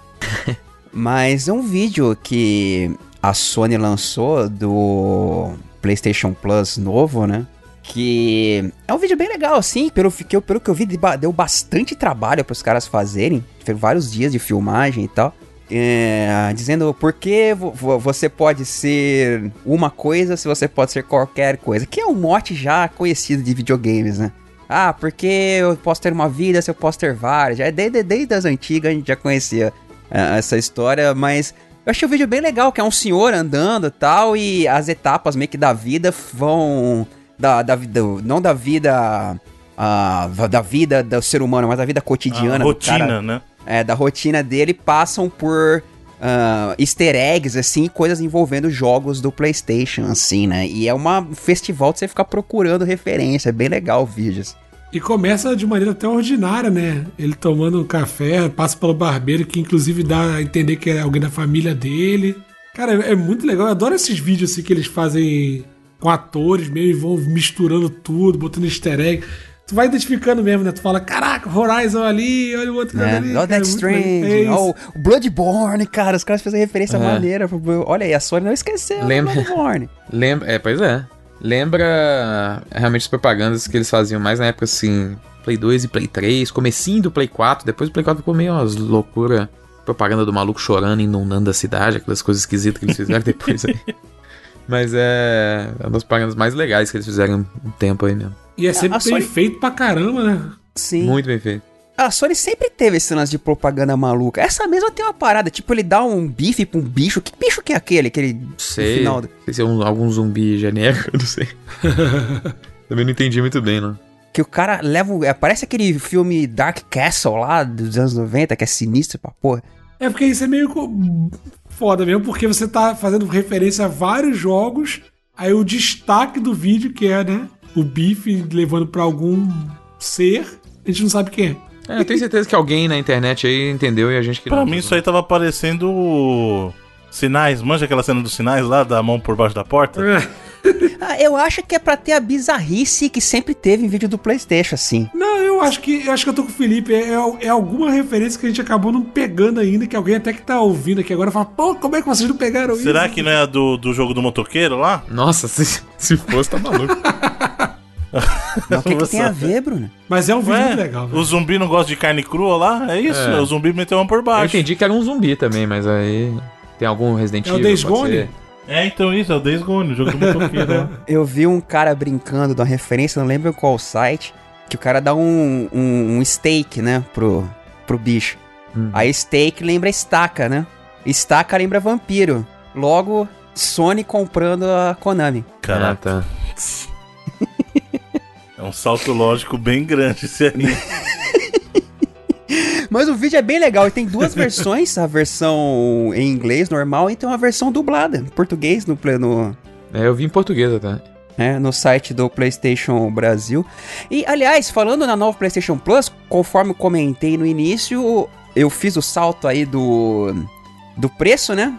Tipo, aquela, aquela conta bacana que a gente faz dos Game Pass da vida aí que tipo, pô, se eu jogar um, dois jogos já valeu, então pra mim já tá valendo, que eu consegui um descontão maneiro aí, fora o que ele já tava me oferecendo.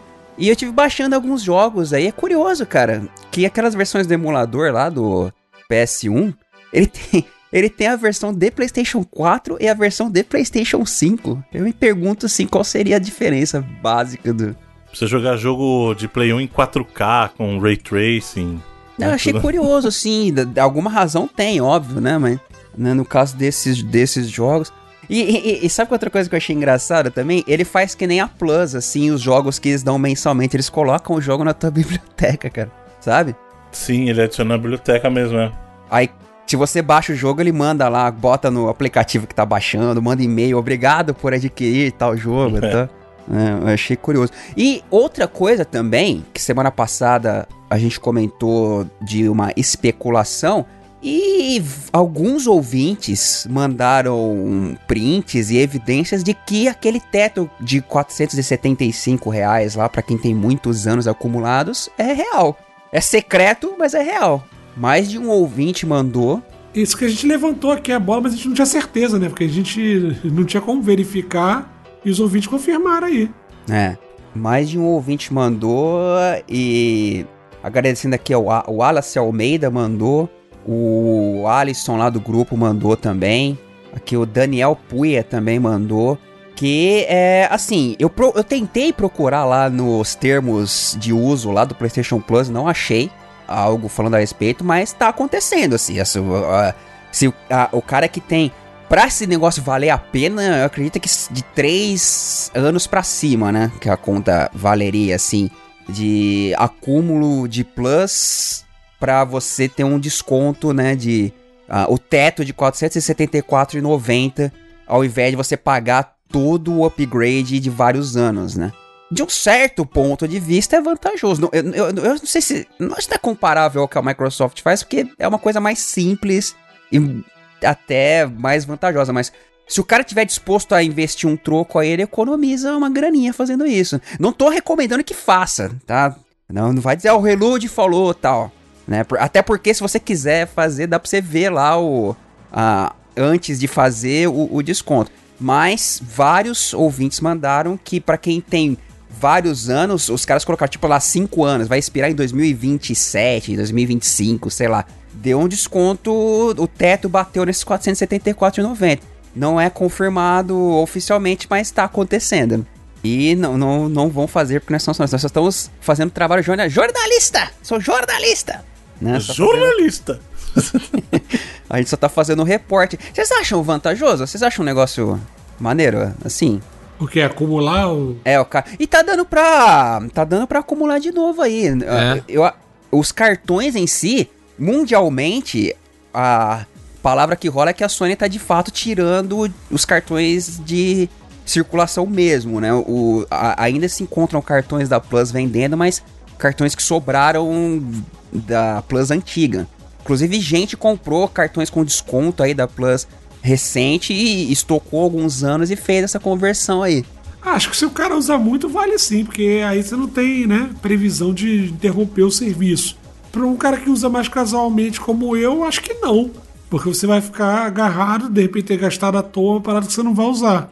Então depende do caso a caso. É. O próprio Game Pass mesmo, eu o, o limite dos caras é três anos. Mas, cara, eu não faria três anos numa paulada só assim também. Que, que não sabe se o serviço vai mudar daqui a uns anos. Isso eu tô falando ambos, né? É. Eu acho que foi o que eu falei, depende se o cara usar muito. Se o cara usar muito, eu acho que vale a pena sim, porque aí você não tem, né? Uma expectativa de estar tá parando de usar assim do nada. Não sei que aconteça alguma coisa muito extraordinária na sua vida. Mas, sei lá, é de casa a casa mesmo. Eu, eu, para mim, não, não vejo muito sentido. Não, mas de fato existe aí uma vantagem para quem tiver disposto a investir uma grana. Que, é, que aí também é complicada, né, cara? Que não é oficialmente confirmada. Às vezes o cara vai lá e acumula vários anos e vai tentar e de repente não tem mais. Então, assim, que a gente tá novamente batendo mais uma vez a tecla. O que a gente tá dizendo é que vários relatos aí de pessoas que são ouvintes que mandaram prints lá da tela dizendo que tem esse teto aí. Né? Então, novamente, só estamos só estamos reportando aqui. E agora, uh, entrando em si, em, em, em, vídeos no geral, tem um, uma curiosidade, é um, vídeo que eu quero falar a respeito, mas que eu não quero trazer pra sessão. Hum, como é que funciona? Vocês vão entender. Que é o seguinte, é um vídeo que deu meio que falar essa semana, e eu vou, eu vou falar como o Bruno fala, por princípios aí, sabe? Ah, eu, eu achei que, que o que sobrou de talento e criatividade, assim, sobrou sabe? Faltou um pouco de honestidade para mim na apresentação, que foi aquele vídeo lá do PlayStation 5 Slim lá do. Ah, do maluco. É, DIY Perks. Você tá falando por causa da, da Heatsink que ele tinha externa lá? É, eu tô falando assim, porque uh, o que aconteceu foi que o canal, um canal grande, famoso, conhecido, é DIY Perks, que é um canal de faça você mesmo, como o próprio nome atesta, e e o camarada comentou que ele criou o primeiro PlayStation 5 Slim. E na foto, na thumbnail lá do, do vídeo, tá lá uma, porra, uma plaquinha assim, a placa do PlayStation envolvida por placas de cobre. Assim, é bem bonitinha, até brilhante e tal. Na thumbnail do Twitter, o cara segurando só essa parada. Só que quando você vai ver o vídeo em si, o cara basicamente tirou todo o sistema de arrefecimento de dentro do PlayStation 5, tirou a fonte, montou um, um water cooler bem grande, assim, do lado de Mano, é fora. É enorme, assim. É tipo, enorme, cara. É umas, é umas três vezes o tamanho que o PlayStation 5 é hoje, talvez, assim, de largura. Eu não sei. Você botar uns três PlayStation 5 deitado, dá ele, assim. Sim, ele envolveu o, o, a placa do. Cara, o projeto do cara é bem legal, assim. Pô, o cara fez praticamente em casa, assim. Tem que dar os méritos pro projeto. Mas a apresentação, para mim, faltou. Sabe, foi clickbait. Não tem, tem que falar, é clickbait total. O jeito que o cara. Se o cara apresentasse é, o conjunto inteiro, beleza, mas o cara pode falar ah, filosofia de PC e tal, ah, o negócio escondido por detrás. Mas eu acho que quando você pensa num console Slim, você não pensa em uma metade da parada para fora. A fonte é. ainda beleza, uma caixona para fora, muitos modelos Slim usaram. Mas você não pensa, né, em um sistema de arrefecimento que fique do lado de fora do console. Inclusive teve um outro, não sei se vocês viram, na mesma, nessa mesma semana, curioso, até um YouTube, youtuber espanhol, que ele fez um modelo Slim também. Vocês chegaram a ver? Esse aí eu não vi não. Só que mais próximo do que seria, vamos colar, colar o link aí, depois vocês darem uma olhada. Seria algo mais próximo, até porque se você for considerar todos os consoles Slim do PlayStation até hoje, todos eles tinham leitor de disco, né? Uhum. E a, nesse caso, agora o, o canal do DIY Perks fez sem o, o, o, leitor de disco, assim. Você chegou a ver esse vídeo, Bruno? Vi, então. Eu concordo contigo. Ali, ele, ali agiu de má fé mesmo, tá ligado? Eu, quando você vê só a foto, ele engana muito. E aí, na hora que eu vi o sistema de arrefecimento para fora, eu falei assim, mano, não, né, cara? Porra. Porra, irmão. É, não é isso que a gente espera quando não a gente... é, né? né? E, novamente, não quero desmerecer o projeto do cara. Fantástico, assim, engenharia, porra, fantástico. O cara é um. Mas é clickbait. É. Mas clickbait, então eu prefiro não deixar o link aqui. Se o cara quiser, o ouvinte quiser ir atrás, não tiver visto, beleza, mas eu prefiro não deixar o link no site, porque a gente deve estar contribuindo pro clickbait do cara, velho. Quer o projeto seja legal ou não, assim. É que basicamente não, é, não seria algo voltado para um público, mas, pô, basicamente ele te dividiu a parada em dois fez um, um, sistema que seria mais caro, se bobear até, se botar tudo junto, se não do mesmo tamanho, até maior do que o original, e certamente mais barulhento também, né? Porque tem um water cooler lá, vai, eu creio que vai fazer um barulho. E esse lance de, de geração atual, uma coisa que eu já mal, mal acostumei, pro bem até, talvez, foi a questão do barulho, cara. Esses dias eu tava jogando no PC ou, ou, algum jogo aqui e o barulho me incomodou absurdamente, assim. O barulho do, do da ventoinha, sabe? E os consoles atuais, puta, o, o, o Series S é zero, barulho zero, você não ouve nada quando o negócio tá, tá rodando. O PS5, se tiver silencioso assim, você ainda ouve a, a ventoinha. E se, se você vidrar nela, até dá uma incomodada. Mas, cara, esse lance de console silencioso é, é muito bom. Não sei se o Felipe concorda, hein? Demais, assim, apesar que o meu. meu Play 5 também, às vezes, ele mete umas, umas loucuras aí. Seria uma boa mesmo. É, o que você ouve sempre, você ouve bem alto é quando tá rodando disco, assim. Isso. Não tem como. E quando ele liga, ele parece que tá pegando no tranco também, assim. É, quando tem disco dentro e ele liga bem alto. É mas bem a ventoinha, alto. ela faz um Depois barulho. É, de boa. É um barulho, é um barulho bem baixinho, assim. Se você tiver um ambiente silencioso, você escuta.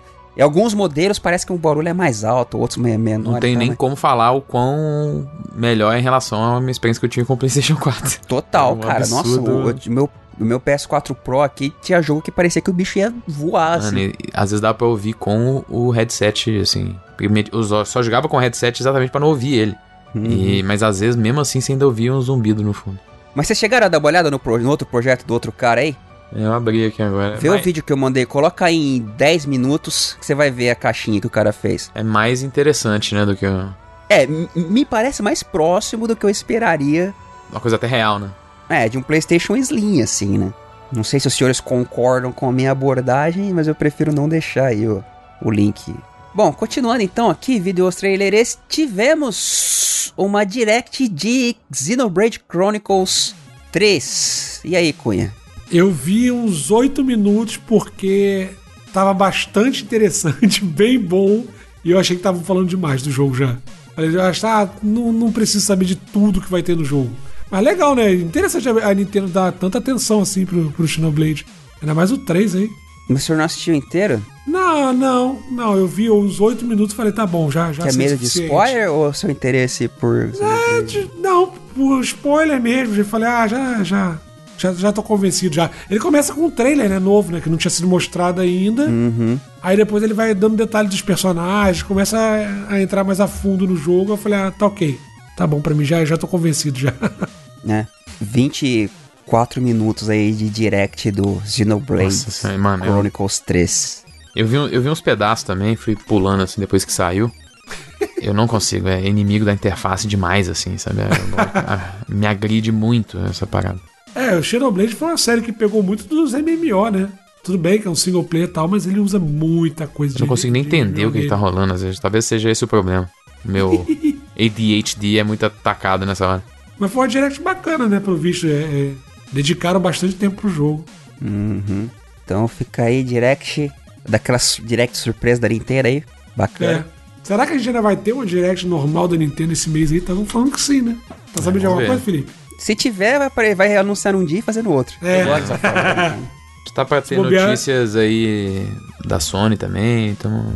Espero que anunciem de... a tempo de entrar no próximo reload, né? Não é aquela que a gente tá gravando o reload Na hora, e, né? E acontece. É, o finalzinho de mês aí tá prometendo mais algumas novidades. Gosto, eu gosto da, dessa abordagem. Tivemos aqui um vídeo de Valorant. Tem, é, acho que é Shattered, Shattered, Shattering, assim. No, no Brasil ficou estilhaços. Animação do episódio 5. Eu não entendo a história, não entendo o lore, mas eu acho a animação bem bonita. É, eu tô por fora também da lore do Valorant, mas eu achei fantástico. Aí, por curiosidade, né, por não conhecer o lore, eu fui na seção de comentários e vi, e vi a galera bem empolgada, identificando não só os personagens, mas as funções deles dentro do jogo. E até brincando, é, nunca que essa pessoa iria na frente, tá legal. Eles teriam esse nível de profundidade. E me chamou a atenção que as próprias heroínas, porque teoricamente elas são heroínas, elas, elas questionam isso. Elas falam, pô, será que a gente ainda é, é o lado bom da história? Porque Olha quando elas. É, porque elas vão mexendo lá enquanto uma planta, né? Elas achavam é o, que era uma planta. Spe Spec Ops The Line? É, fazendo escola aí. Elas encontram uma planta que elas achavam ser de uma arma e parece não ser, né? E aí elas fazem esse questionamento: pô, será que a gente tá do lado certo da história? Uhum. Então eu achei isso bem interessante, velho. Eu achei legal. A animação, estilo a Blizzard costumava fazer aí, né? Pra divulgar é. o. E tá, seguindo, e tá seguindo o mesmo padrão do, do Arcane e tal. Então a, a Riot conseguiu encontrar uma identidade própria né, nesse uhum. estilo. Eu achei muito legal. É muito bem feito mesmo, velho. É, bem bacana. E aqui, uh, o vídeo, cara, que eu vou falar para você também, que a, a SEGA tá de parabéns, viu? Os caras deram uma hypada nesse negócio no Twitter. Você, ô Felipe, tu chegou a ver? Hum. Quando, antes de passar esse trailer da Summer, é, dentro da Summer Game Fest, os caras falando, oh, nós temos aqui uma última surpresa! Nós guardamos o melhor para o final e tal. E a SEGA apresentou Hyenas, que é um jogo aí é o que? Um Battle Royale? Um PVP? Um genérico The Game, eu, né? Eu vou confessar um negócio aqui. Hum. Eu gostei, tá? Achei legal. Eu tô contra a internet nesse caso. Porque é um jogo da. Você tá falando é um jogo... sério? Eu tô falando sério.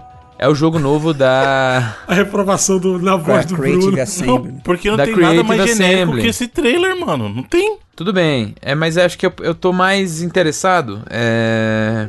Porque esse é um jogo que a gente sempre soube é, que estava sendo feito pela Creative Assembly durante muito tempo, é, que roda aí no, nos bastidores alguns dos elementos dele, assim, que ele teria é, alguns elementos táticos, na verdade, ele é um FPS que seria é, focado bastante em cooperação e tal. Só que, eu, e, e, na verdade, que ele teria um pouquinho dessa ideia do. Eu não vou dizer do, do Immersive Sim, mas é que ele é muito baseado nos seria muito baseado no, em habilidades e gadgets, assim, que eles que seria o grande diferencial, sabe? Que você teria realmente habilidades bem diferenciadas para você moldar o gameplay da, da forma como você quisesse e tal. E o trailer não mostra muita coisa, na verdade não mostra nada, né? Mas essa parte dos gadgets dá pra ver, sabe? Dá pra sacar que tem é, coisas diferentes. E eu gosto, eu gostei da ideia de ser algo um pouco mais leve, assim. Não ser tão. É, porque a ideia é que você é, na verdade, ele não é Battle Royale, você. É, é um jogo de co-op, né? Pra. Que, acho que ele tá mais na linha do, do dos Left 4 Dead aí que é tão, tipo um tá rolando. PVPE, assim. É, eu acho que sim. Eu não sei nem se ele tem um elemento. Porque acho que isso, isso não tá. Deve ter, né? Porque hoje em dia é meio que precisa mais o elemento PVP. Mas é. Do que se falava nos bastidores, assim, na época que ele, eles estavam contratando, principalmente fazendo o jogo é, que seria algo realmente nesse lado do PVE, assim. E que a ideia é meio que você fazer heists, é, roubos aí, né? Que é. A ideia é que no jogo você vai roubar itens que são. que fazem parte da, da história da cultura pop da, da Terra, isso no futuro já, né? Uhum. Tem e o aí... boneco do Sonic lá. Exato, e aí eles vão poder usar algumas coisas da SEGA, no caso e tal. Uhum. É, que eu acho bem legal. Então é. Eu, eu acho a ideia legal e principalmente eu gosto muito desse estúdio, assim. Eu acho que pensando no. É... Tem uma galera do, do, do, do, time do Alien Isolation nesse, nesse time aí, entendeu? Então Felipe. é. Eu, eu gosto da, da, da, ideia do que ele pode ser, assim, sabe? Eu acho que eu, me, me interessou. Eu concordo que o, Muita gente falou, pô, o trailer parece que os caras pegaram todas as trends que existem hoje aí. Ex é exatamente o que eu ia falar. Exato, é isso, é genérico. Lembra, lembra da, se... daquela história que rolava da, da capa com gorila lá? Do quadrinho? Aham. Uhum que parece botasse gorila na capa fazia sucesso. Aí, Exato. Aí os caras botaram, tipo, eh, foguete, não sei que porra, mas os caras botaram gorila, foguete, dinossauro. Parece que é isso, cara. Pega tudo aí que tá fazendo sucesso aí. Pega aí, é, é Battle Royale, pega colorido, pega Eu piadinha, acho, é... pega referência. E Eu acho, tudo aí. Edu, que o Felipe deveria ser contratado, porque ele vendeu muito melhor o jogo do que o vídeo. Pois é, é. Eles tinham que mandar o Felipe junto com o vídeo. Toda vez que desse um play, tinha que vir a explicação do Felipe junto. É, eu acho que. Eu não sei, talvez eu esteja só na, na ilusão da, do que a gente ouviu durante os anos aí e que é, pode não se materializar no jogo na hora, mas é, é. eu tenho essa esperança baseado nessas coisas que eu falei, no talento da galera, no, nos preceitos é, de design que falavam dele antes dele ser oficialmente anunciado e tal. É... Mas vamos ver quando a gente de fato ter um gameplay, a galera conseguir jogar, né? Eles com certeza vão fazer alfas e betas e tudo mais, então Veremos. Mas a, o que se falava muito é que ele teria um pouco de, de, de, Rainbow Six Siege, que é um jogo que tem. Acho que dentro desses FPS competitivos é um dos que tem mais essa, essa ideia da, da agência do jogador em cima do, do, do jogo, né? Da, o jogador conseguir de fato modificar é, o ambiente, as mecânicas e é, você tem os operadores lá com as habilidades diferentes e tal. E aqui eles poderiam brincar ainda mais com isso, porque por ser um jogo que não vai se levar muito a sério, você vai ter esses elementos sci-fi, então você vai poder ter gadgets assim mais criativos, que não precisam ser exatamente é, baseados em coisas reais, né? Então, eu me interessei por isso, mas foi foda ver. É, eu vi um anúncio, aí eu falei, ah, eu, eu, é, eu, não, eu não tava vendo ao vivo, assim, mas eu vi, ah, foi anunciado o novo jogo da Creative Assembly, ah, beleza, eu tenho uma ideia de o que, que é isso, vamos ver o vídeo. E aí eu vi o vídeo, ah, beleza, o vídeo parece divertido, junto dessa ideia do que, do que eu acho que pode ser, é, me, me interessa. Mas aí eu fui pro Twitter exatamente e a galera tava malhando pesado. Não, mas a Todo forma que os caras mandaram também, fez, pelo amor de Deus, cara. Não dá pra culpar as pessoas, não dá. Aí eu, o eu tweet fiquei... assim falou: gente, aqui, nós guardamos aqui, especialmente é. pro final. Vamos ter um contador, e vai começar daqui a pouco. Eu fiquei interessado, mas eu também não externei meu interesse, não, por é. medo da represália. Não é assim, né? Não, mas beleza, você, como os caras comentaram aí, tu vendeu melhor do que a SEGA. E fica aí então, Hyenas, a feijoada da SEGA e Creative assim. feijoada é ótimo. Pô, feijoadinha, hum. Sexta-feira, hein? Aí é. no Rio é de sexta? Aqui é sexta-feira. Inclusive feijoada? a agência que eu trabalhei permitia a galera tomar uma, comer a feijoada tomando na hora do almoço. Aqui, aqui também é sexta-feira. A volta... Aqui é geralmente quarta e sábado. Quarta e sábado, é. Quarta? É, quarta, quarta e quarta sábado. Ninguém, quarta ninguém trabalha então, né? Porque, porra... Meter uma feijoada na plena quarta, acabou Cara, a semana. Cara, aqui você abre o iFood quarta, bicho. Nossa, é feijoada na, na, tua cara o tempo todo. É quem sou eu para questionar hábitos regionais? Eu só não entendi muita feijoada ser quarta-feira. Ué? Pra dar uma quebrada na tua semana, no meio tem, da semana? Tem, todo, assim, todo dia tem um, né? Em São Paulo tem segunda é um, terça é outro, né? É que São exatamente, restaurante de São Paulo tem muita tradição de o cardápio por dia da semana. Então segunda é dia de virada paulista. É. Aqui. Aí terça-feira, geralmente o pessoal é dia de bife a rolê ou estrogonofe, sei lá. Quarta é feijoada, quinta é dia de massa, sexta, é sexta é dia é de peixe. peixe. Né? Isso. É. Sábado feijoada de novo. Aí, Aqui é só feijoada. o bagulho da feijoada. Aqui também, eu só lembro da feijoada sexta-feira. Qualquer restaurante que você vai sexta-feira tem, tem feijoada. Não, aqui tem, tem um. Tipo, tem um consenso geral de cardápios, assim, que segunda você vai, tem que ter o virada paulista tal. Aí você vai terça-feira, aí é é bifa rolê, aí quinta é massa, sexta é o peixe, é meio consenso geral. Pô, é meio foda, né? Porque se você quiser comer um peixe segunda-feira, então você tá indo contra Não, não, não é que só vai ter na sexta, né, mano? Você é o rebelde.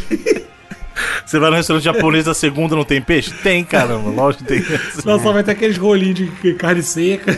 Não é quarta-feira o cara só faz feijoada, é que tem feijoada. Exato, é, é, o prato do dia, é isso, o nome certo é isso. Tem um conceito em São Paulo que é o prato do dia, mas você vai encontrar outros pratos também, entendeu? Né? Bom, enfim. Temos o vídeo aqui também do que o Bruno comentou da a história do Quake no Game Boy Advance do Modern Vintage Gamer, que é um canal bem legal. A gente já falou dele aqui antes. E eles fazem aí um mini documentário aí de 12 minutos contando essa história do port para GBA do Quake. Bem interessante. Cara, e pra. Não é à toa, não. O Game Boy Advance era fantástico, você é louco. Excelente portátil. Pra mim, é o, entre os portáteis, é o meu favorito da Nintendo, cara. É, acho que talvez seja o meu também. Se bem que o DS é muito foda, né, cara? É, mas eu acho que até no formato ele é meio trambolho, cara. Eu tento jogar DS e 3DS hoje em dia, ele é meio trambolhão. Isso que eu tô falando do modelo normal, nem, nem os, os gigantões da vida que eu tenho também do 3DS, aquele. Aquele que é uma placa o XL. Reta. Mano, aquele bagulho é impossível de você segurar, mano, por muito tempo. Agora o Game Boy Advance, tanto o tradicional, né, quanto o Caramba, fugiu. O SP são modelos muito bonitos, muito práticos, assim, sabe? Muito bonitos uhum. é fogo, né? Bonitos e práticos. Você uniu as palavras aí. Exato. É. Bom, então o vídeo do Quake. Temos um vídeo, olha que curiosidade sobre Bruno Carvalho, que hum. criticamos há um mês atrás a aparição de imagens conceituais do que seria ah. o, o Scarface 2. E apareceu agora aí um vídeo de um suposto gameplay aí do que seria o jogo. Bem legal, hein? Eu também achei bem legal, velho. É pouquinha coisa que tem, né? Da Radical Entertainment, que foi deixado para trás. A história é parecida com o que a gente comentou do Tony Hawk aí, né? É, quando ela também foi absorvida. Né? É, pela Activision, né? Também, é. Exatamente. Será que a gente tá estabelecendo um, um problema padrão. comum, hein? a história da Activision matando os sonhos das pessoas aí. É que o, o vídeo lá do canal uh, Mafia Game Videos, especializado em jogos de videogame de máfia. Muito bom. E o que supostamente seria aí um, uh, um gameplay aí de um... Chamaria Scarface Empire. E cara, pra 2008... Assim, ele lembra um pouco GTA e tal, ele tem até o mapazinho, parece com GTA. Já tinha saído GTA 4? 2000, 2008 que 2008, saiu 4, 4. É. Agora você tem que saber se foi antes ou depois, né? É, eu, eu vou dar o, o, benefício do crédito aí, que eu não acho que o canal se disponibilizaria sua credibilidade para mostrar uma parada que, sei lá, né, Falso. não é real e tal. Mas ele parece bem legal, assim, cara, para um pitch bem legal pra época, né? É. Então, mas aí é esse que é o ponto, né? Se você compara ele com o GTA da época, que era o 4, já você percebe que ele tá uns passinhos atrás, né? Pô, mas ah, você mas... consegue enxergar Scarface dele, cara. Isso, isso é, é 90% dos jogos na época. é foda. Era um negócio muito além. É engraçado que é mais um jogo que é, tinha a ver com Las Vegas, assim, que foi cancelado. Tem vários aí nos antigos anos, né? Tinha aquele Tio Deixo Vegas lá que era muito esperado, a galera ficava louca quando tinha as fotos, assim, um jogo que nunca saiu do papel também. E é um setting que não é tão usado assim, né? Teve no próprio GTA, no San Andreas, mas mais ou menos, né? É, no Rainbow Six também teve, mas assim, sei lá, uma Las Vegas temática, assim, com. Se passar nos anos 90, anos 80 ali, a gente não teve, né? Seria massa mesmo. Bom, então mais um jogo aí que se perdeu na hum, absorções da Activision. E, para finalizar, temos um vídeo do nosso amigo El Analista de Beats, mais uma vez aqui, um, um já é da, de casa dos vídeos da semana. Um vídeo que, cara, parabéns pelo empenho de fazer esse vídeo aí, deve ter dado um trabalho absurdo. E é um vídeo que eu que me deu, tá, me deu um curto-circuito no cérebro. Assim, sério, me, me, me deu, sabe? Ó, você tá vendo que eu tô rolando com as palavras aqui porque me, me travou, eu, sério. Travou. Porque a gente, semana passada a gente comentou até teve uma discussãozinha de onde estaria encaixado a ideia desse jogo, que é o Crisis Core, o uh, Revive, Rebirth, como é que é o nome que eles deixaram lá? Ó? Uh, Reunion, né? Vixe. Reunion. Reunion. Que seria ou um remake ou um remaster no site da Square. Eles, eles chamam de eles remaster. chamam de remaster. Mas, cara, esse vídeo me bugou. Se for o remaster, é o remaster mais bem feito de todos os tempos aí, velho. É, acho que. Eu continuo achando que eles só meteram o nome errado, porque não tem base. Os modelos são outro, pô. É uns bagulho. Pô, mas é, é toda a movimentação, tudo é muito igual. É, a, a animação é muito próxima. É idêntico, velho. É. O CG, você viu os CGs? Vi, cara, tá, tá muito bonito, velho. Assim, e se for de fato um remaster, a, a Square guardou esses assets aí até hoje. É, parece que finalmente guardaram o código-fonte de alguma coisa. Não, não só código-fonte, tipo assets mesmo da parada, do, do, guardaram tudo. E assim, a gente vê a movimentação, ela é bem em cima do que era, mas puta, os modelos, os cenários, é totalmente é. refeito, assim. Ah. Tem, tem, tem mudança. Ah, por exemplo, a câmera é completamente outra. É, a câmera é livre na batalha. Então eles, li eles liberaram a câmera, né? Porque o gameplay é, ainda tá ser. no mesmo eixo, mas eles liberaram a é. câmera, né? Cara, eu confesso que eu fico meio perdido também nessa parte do, do remake, remaster com um jogo como esse. É, ele tá aí só pra confundir a gente mesmo.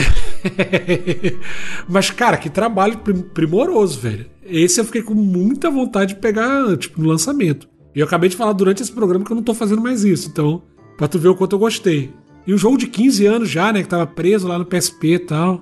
É, assim, o, o, o Bruno, você é o cara do desenvolvimento aí. Uhum. Uma supo... Vou fazer aqui uma suposição. O senhor uhum. me diga se é uma suposição boa ou não, por favor.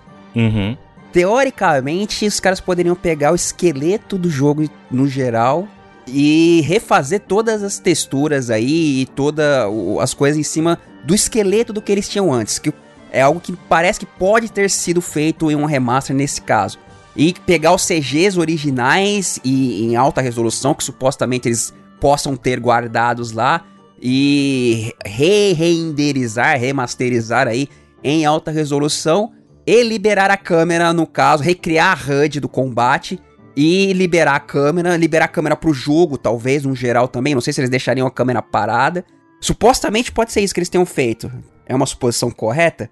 É, é uma suposição correta. É possível. Se eles tiverem o código fonte, por exemplo, eles tiverem os modelos originais que a gente chama de assets, eles conseguiriam, por exemplo, usar o mesmo esqueleto, usar as mesmas animações e jogar a textura nova por cima. Então eles pegam os modelos deles. Eles poderiam, inclusive, porque são coisas separadas, né? Uma coisa é você ter é, o esqueleto do objeto e você ter, é, digamos assim, a malha dele. Então ele pode ter um. Você pode ter o mesmo movimento, a mesma animação com o mesmo esqueleto, só que um objeto com muito mais polígonos, por exemplo. Então isso é possível fazer. O que, o que talvez, eu tava pensando justamente nisso, Edu, o que talvez possa ser a razão deles estar chamando o remaster é porque eles vão manter o gameplay como era. Então, vamos supor, inclusive animações, eles vão usar as animações do jogo, usar a mesma coisa e colocar essa roupagem nova. Eles vão botar é, a malha nova por cima dos personagens, que é totalmente possível. Então você não tá mexendo no código em si, você tá mexendo no jogo. Para CG é possível fazer? Sim, porque você precisa lembrar que a CG em algum momento, a, a CG ela não nasce vídeo. A CG é um conjunto de objetos 3D, você monta a cena e depois você constrói o vídeo. Sim, sim, exato. Aí, peraí, a gente supõe que eles teriam guardadas ainda Isso. CGs não renderizadas, né? Exatamente. Então, se eles guardaram, se eles têm o código mesmo disso, eles conseguiram fazer o mesmo processo. Eles pegam os objetos 3D, os assets, tanto que na CG você percebe que a diferença é bem menor do que no jogo. Existe uhum. diferença no CG, claro, mas no jogo é, você percebe que a diferença é muito maior. É, a diferença que a gente vê no CG é a diferença de compressão mesmo, assim. Isso, de, e outra coisa. Né? Pra reforçar essa ideia do modelo, tem até a espada dele. Você percebe que uma das coisas que mudou foi o modelo da espada. Só que nas cenas que a espada troca, eles, eles fazem. Nesse vídeo do analista de bits, ele até coloca, é bem interessante. É. Ele mostra uma cena fazendo a transição e você vê que a mudança maior é o modelo da espada. Ou seja, é totalmente possível que eles sim tenham trocado os modelos em si, mas mantido a estrutura do gameplay. É totalmente possível. Os cenários, cara. Ah, e só para responder uma coisa do a câmera também. Porque a câmera dentro do objeto, dentro é, do jogo, ela é um né? objeto. Né? Você pode mudar. Uhum. Então, se eles têm um código fonte, ele pode inclusive mudar isso. Então é possível. É, e assim, de certo ponto de vista, alteraria o gameplay. Se você só soltar a câmera pro bem ou pro mal, alteraria o gameplay. Não é, a, a nível de código, né? Assim, de, de do, do, jogo uhum. em si. Uhum. Mas seria já diferente do jogo original. É, outra associação que eu fiz, que me pareceu plausível, foi com o Halo lá, os Anniversary 1 e 2. Uhum. Que ele meio que a, também parece que tá rodando em cima do antigo. Se você aperta o botão, você consegue fazer essa transição em tempo real do Halo. Sim. Eles colocam as texturas novas, bonitas. Isso seria, seria muito interessante se eles fizessem isso aqui. Isso aqui eu vou dizer pra você que aí é. Seria muito interessante. Eu acho que não é o caso do que a Square vai fazer. Mas em, em princípio, é semelhante à ideia que você tem. Só que a diferença é que ele não vai ter a camada de baixo, mas sim, não, eu vou, vou dizer, cara, me deu um curto-circuito no cérebro gigante, assim, essa... Sabe por que, que eu acho que. Não faz sentido eles tentarem vender como um remaster se o negócio fosse um remake. Até do ponto de vista de, digamos assim, de mercado, não faz sentido eles mentirem pro, pra baixo, sabe? Mas não acho que seja mentira, Bruno. É mais questão do, do conceito mesmo. Porque se eles pegaram. Então, mas é por isso que eu tô falando que eu acho que o gameplay não vai mudar. O gameplay base vai ser o mesmo. E é por isso que eles chamam de remaster. Não, mas se você tá refazendo, se você tá refazendo toda a textura de cenário, de modelo, de caramba, eu acho que já saiu do, do campo do remaster aí, né? É, é, a gente vai voltar naquela discussão, naquela discussão antiga é, lá do... É isso que eu entendo, mas é uma semântica muito engraçada isso aí.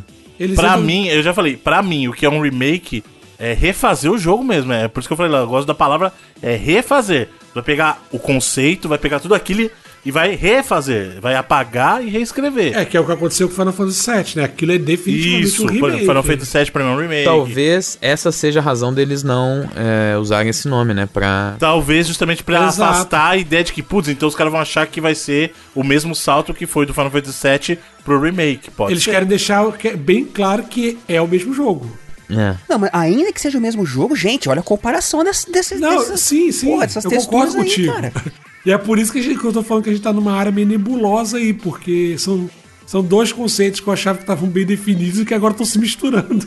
Porque assim, se você. Eh, eu acho que eu comentei em algum locadora que a gente fez. Se você pega o conceito de remaster em audiovisual, em música, em filme e tal, você tem mesmo. Você tem meio que aquela mesma base da parada uh, refeita de uma forma. Às vezes melhor, às vezes não, para rodar em outra mídia, assim, né? Você pega um filme que, que foi lançado em DVD lá, mas você tem ainda o filme em película e você relança um Blu-ray. É uma uhum. versão remasterizada. Ou de a música, você pega lá as fitas master originais e você refaz compressão, refaz equalização, refaz, sei lá, uma coisa ou outra, balanceia aí o, o estéreo e faz uma, uma versão remasterizada, um remaster. Daí que vem que você tem a fita master, né? De. de, de... Uhum, tem o master e aí você tem o. É, que é a, a, mixagem final lá da, da música. A master track, né? Isso. Aí um remaster seria uma remasterização. Você fazer um re. Uma fita master novamente, né? Ah, e pra música, pra filme, não tem como você refilmar o filme e regravar a música. Então é um conceito que quando você coloca e usa o mesmo termo para videogame, ele tem essa nebulosidade aí que o Felipe comentou. Mas, cara, se o cara tá refazendo toda a textura da parada, é muito, é muito nebuloso demais, assim. Bom, enfim, ficamos aí com esse bug no cérebro. É, eu acho que ele vai estar tá mais pra um trabalho da Bluepoint, sabe? Que é o caso lá do. Do Shadow of the Colossus, por exemplo. O gameplay é o mesmo ainda, tá lá. É, mas ainda assim, quando a gente fala da Bluepoint, a gente coloca que é a mesma programação em outra engine, né? O que também é, porque aí é um trabalho de porting, né? Você migrar engine já também tem um trabalho a mais aí, já tem uma etapa tem. a mais. Não, mas enfim, parabéns aí pelo. Aliás, eu, depois que eu vi, eu vi nesse vídeo do analista de bis que eu percebi, mano, os caras meteram puta do spoiler nesse trailer. No trailer de anúncio do Reunion? É? Ah, mas eles partem do princípio que a galera jogou, né? Caraca, os caras meteram. O que eu acho também errado também. Acho que eles não deveriam fazer isso não, porque o jogo tava muito preso e é muito antigo, né? É, não vamos falar o que que é. Pra quem jogou vai saber o que que é, mas... Então, mas eu acho que ele pega mais quem já jogou, entendeu? Eu acho que quem não jogou não vai pegar. É, fica total sem contexto. É, tá sem contexto. Sim, sim, o contexto é importante. É, então, a pessoa que não conhece não vai entender o que tá acontecendo. Ah, a pessoa que viu, esquece, porque vai passar tão rápido que ela, é. ela não, vai, não vai ver valor naquilo, né? Não, enfim, fica aí. Vídeos, trailers e afins. Muito bem, muito obrigado, querido Edu Rai. Agora vamos para os lançamentos com Felipe Mesquita. Vamos lá, tentar passar rápido aqui porque tem muita coisa essa semana. Começando com Elder Scrolls Online High Isle Expansão que a gente viu, inclusive, lá é, no Xbox mais Bethesda Showcase, né? Sendo lançado para PC, PS4, PlayStation 5, Xbox One e Xbox Series. É um jogo que tá chegando a novas plataformas aí, tá virando free to play, é o Fall Guys Ultimate Knockout. O jogo foi sucesso lá quando aí foi lançado para PlayStation 4, para PC. Chegou um Chegando Switch, agora hein? exatamente para PlayStation 5, versão dedicada, Xbox One, Xbox Series, Nintendo Switch e agora é um jogo só no PC só da Epic, né? Já, já que é, é um produto da Epic, já que ela comprou a Mediatonic. Felipe, é, sabe se tem crossplay? Tem crossplay. Tem Olha crossplay, aí. assim como rola lá no Fortnite e tal. Eu não sei se tem é, cross progression, mas é, crossplay eu sei que tem. Pelo que eu entendi, tem porque ele é sincronizado com a conta da Epic. Da Epic, então mesmo uhum. esquema do Fortnite, né? Então, Ou é então, inclusive, eu queria deixar. E do Rocket League, né? Queria deixar a dica aí para seguirem o perfil do Fall Guys no Twitter, que é muito engraçado, velho. Eles fazem muita coisa legal. Eu baixei a versão do Switch, eu não joguei ainda. Eu tava pensando, será que é hora de eu tentar dar um, uma voltadinha pro Fall Guys? Porque é um jogo engraçado, é divertido, mas será que eu jogando com estranhos vai ser tão divertido quanto eu jogando com a galera que eu conheço? Não sei. Não, não vai ser. É, tem que jogar com os amigos e a gente tá aqui pra rir de você, Bruno. Pode deixar, pode chamar a gente que a gente vai. Pô, deu um problemas, problemaço de servidor no lançamento aí, né? Não aguentou. É, se a galera tava esperando, né? Tô sabendo, não. Ah, normal. Muita gente esperando o é. negócio, né? Totalmente Muita normal. Gente chegando de uma vez só, né, no negócio. É. Fizeram um DDoS nos servidores. DDoS natural. É. é. Continuando aqui. É, lançamento da coletânea que deu o que falar aí, a gente mesmo aqui discutiu muito nas últimas semanas, que é o Sonic Origins, saindo para PC, PS4, PS5, Nintendo Switch, Xbox One e Xbox Series, que inclui Sonic 1, 2, 3 e Knuckles e o Sonic CD também, né? A coletânea aí polêmica por causa do preço, por causa dos é, seus perks aí de, de pré-order, de versões deluxe, esse tipo de coisa, né? Bom, agora já saiu aí o Sonic Origins. É, outro jogo, outra coletânea, na verdade, que tá que foi lançada essa semana é o Capcom Fighting Collection, saindo para PC, PS4, Xbox One e Nintendo Switch.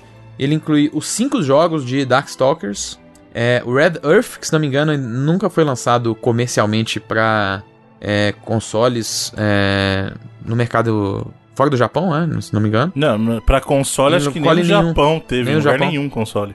E aí tem também o Hyper Street Fighter 2 Anniversary Edition, Super Puzzle Fighter 2 Turbo, Super Jam Fighter Mini Mix e o Cyberbots Full Metal Madness também aí nessa coletânea da Capcom Fighting Collection.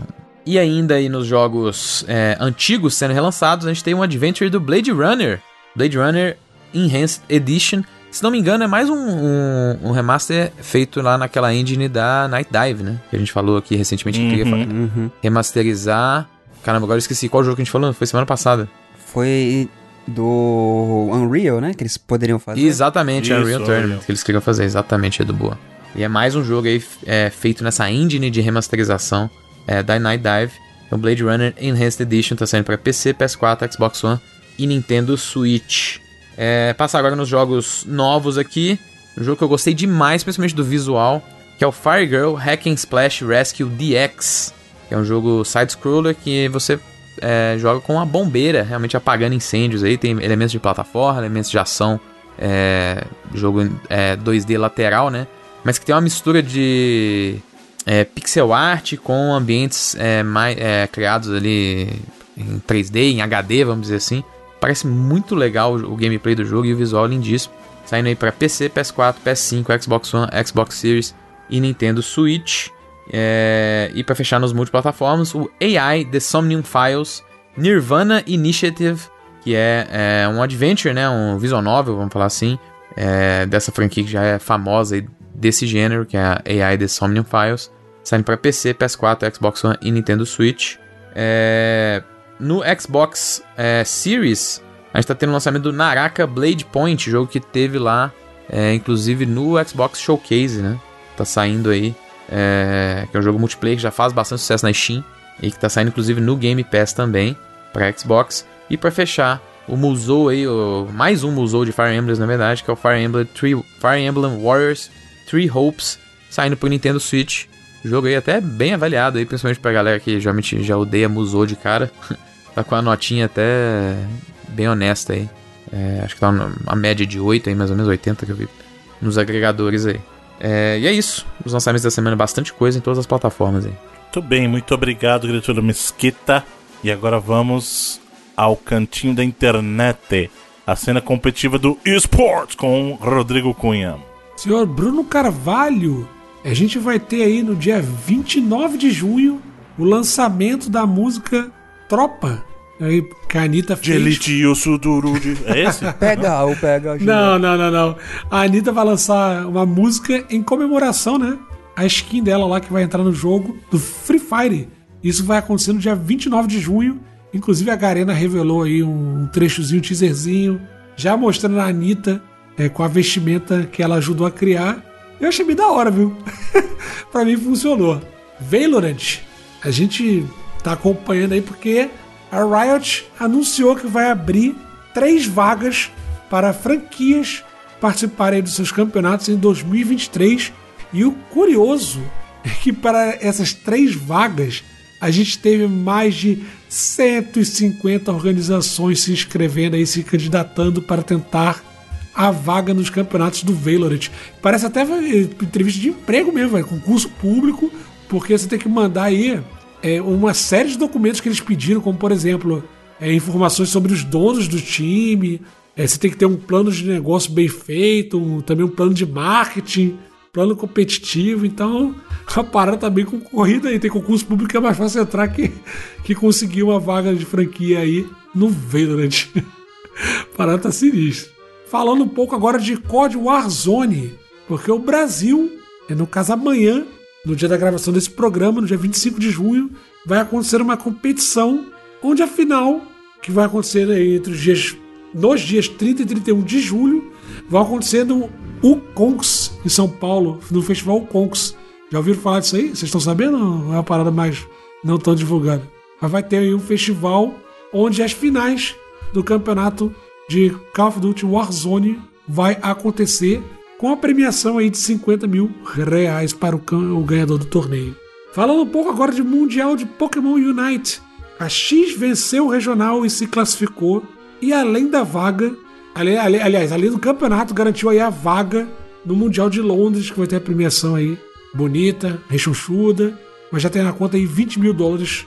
A gente chegou a comentar sobre isso, né? Eu tô lembrado disso que a gente, a gente falou sobre isso. Que vai ter um Mundial dia 19 e 21 de agosto, com premiação de 500 mil. A gente teve a confirmação aí da X, que venceu o qualificatório e está confirmada em Londres. E uma notícia aqui enviada pelo nosso querido Edu Ohai. Edu, obrigado pela colaboração. um hacker invadiu aí um colecionador de Counter-Strike está falando daquelas skins caríssimas que eu não consigo entender com o quão valiosas elas conseguem ser, mas o hacker invadiu uma conta de um colecionador não identificado e foi acabou aí teve teve ganhou expressão no cenário porque eu não sei pronunciar o nome desse cara, tá? Se eu falar errado, me corrija, mas Won, Pixel, ele através do Twitter denunciou essa invasão hacker porque nada mais nada menos do que 2 milhões de dólares em skins foram roubadas pelo, pelo meliante aí. Gente, é, é um assalto a banco esse negócio. Cara, 2 milhões de é dólares, velho. Eu não sabia nem que o cara conseguia acumular 2 milhões de dólares em skin na, na Steam, mas beleza. e, por exemplo, só uma das skins lá, que era muito, muito, muito, muito rara mesmo, valia 1,4 milhão. Algumas já foram revendidas, porque você tem como traquear isso, né? Algumas já foram revendidas, outras estão ainda lá. Enfim, vamos ver se a Valve vai fazer alguma coisa a respeito. Eu acho que a Valve vai cagar para isso. Mas é uma perda significativa aí pro cara.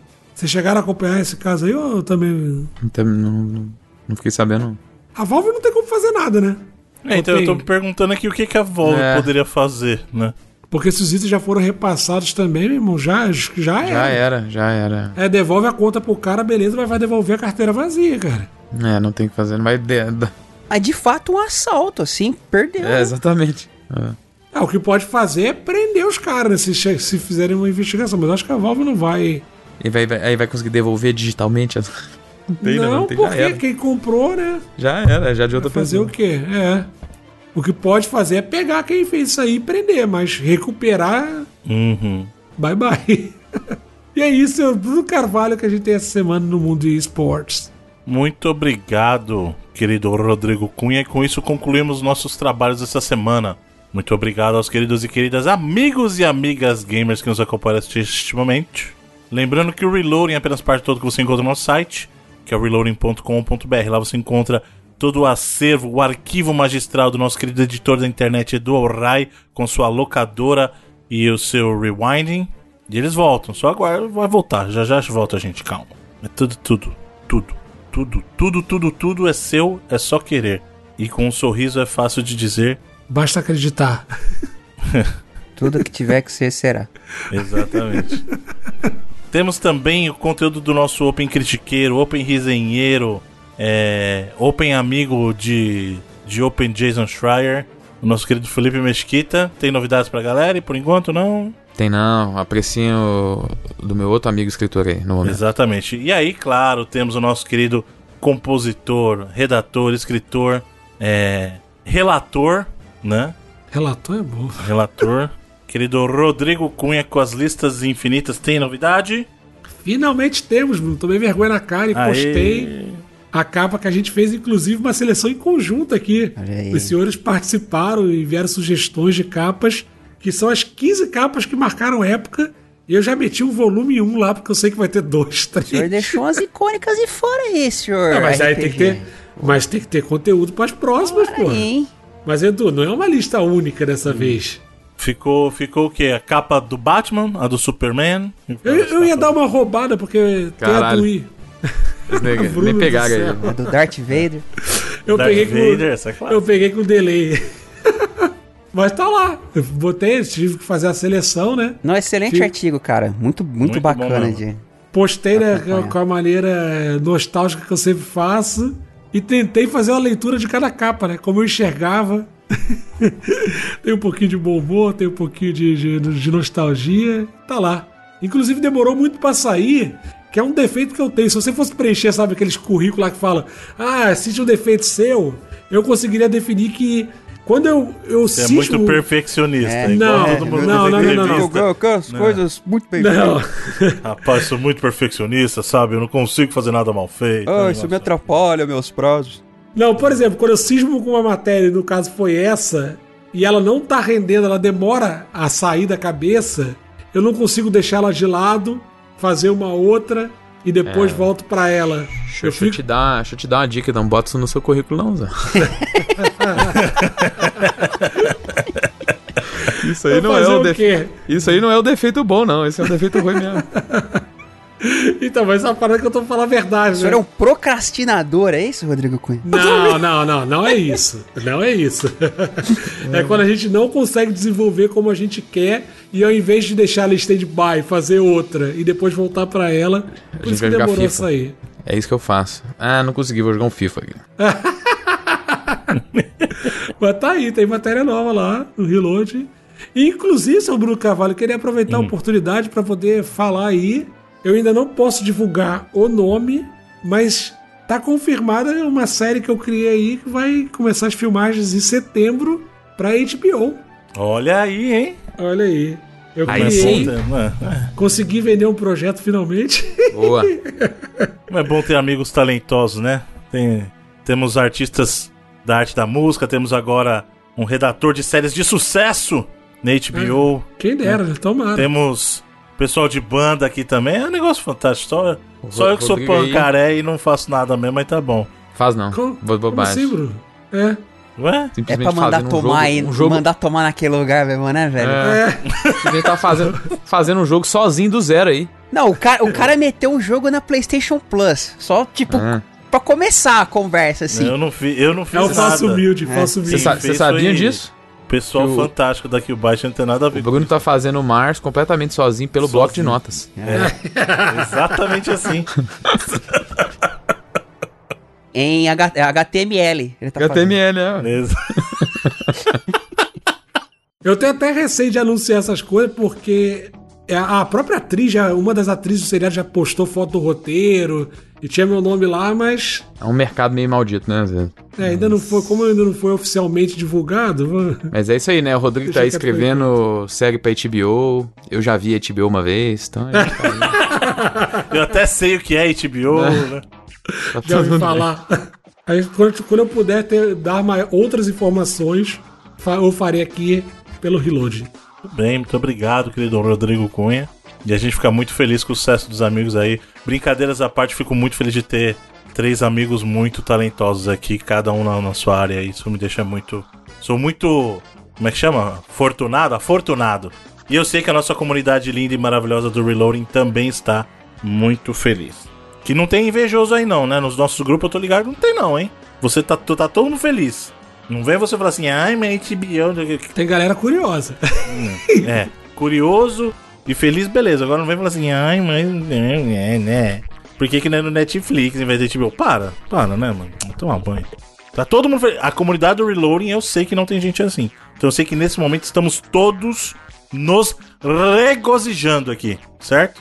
E para você que é parte do sistema da patronagem, ou quer fazer parte do sistema da patronagem, vai lá pro padrim.com.br barra reloading, ou então no PicPay, baixa o aplicativo Digital Reloading.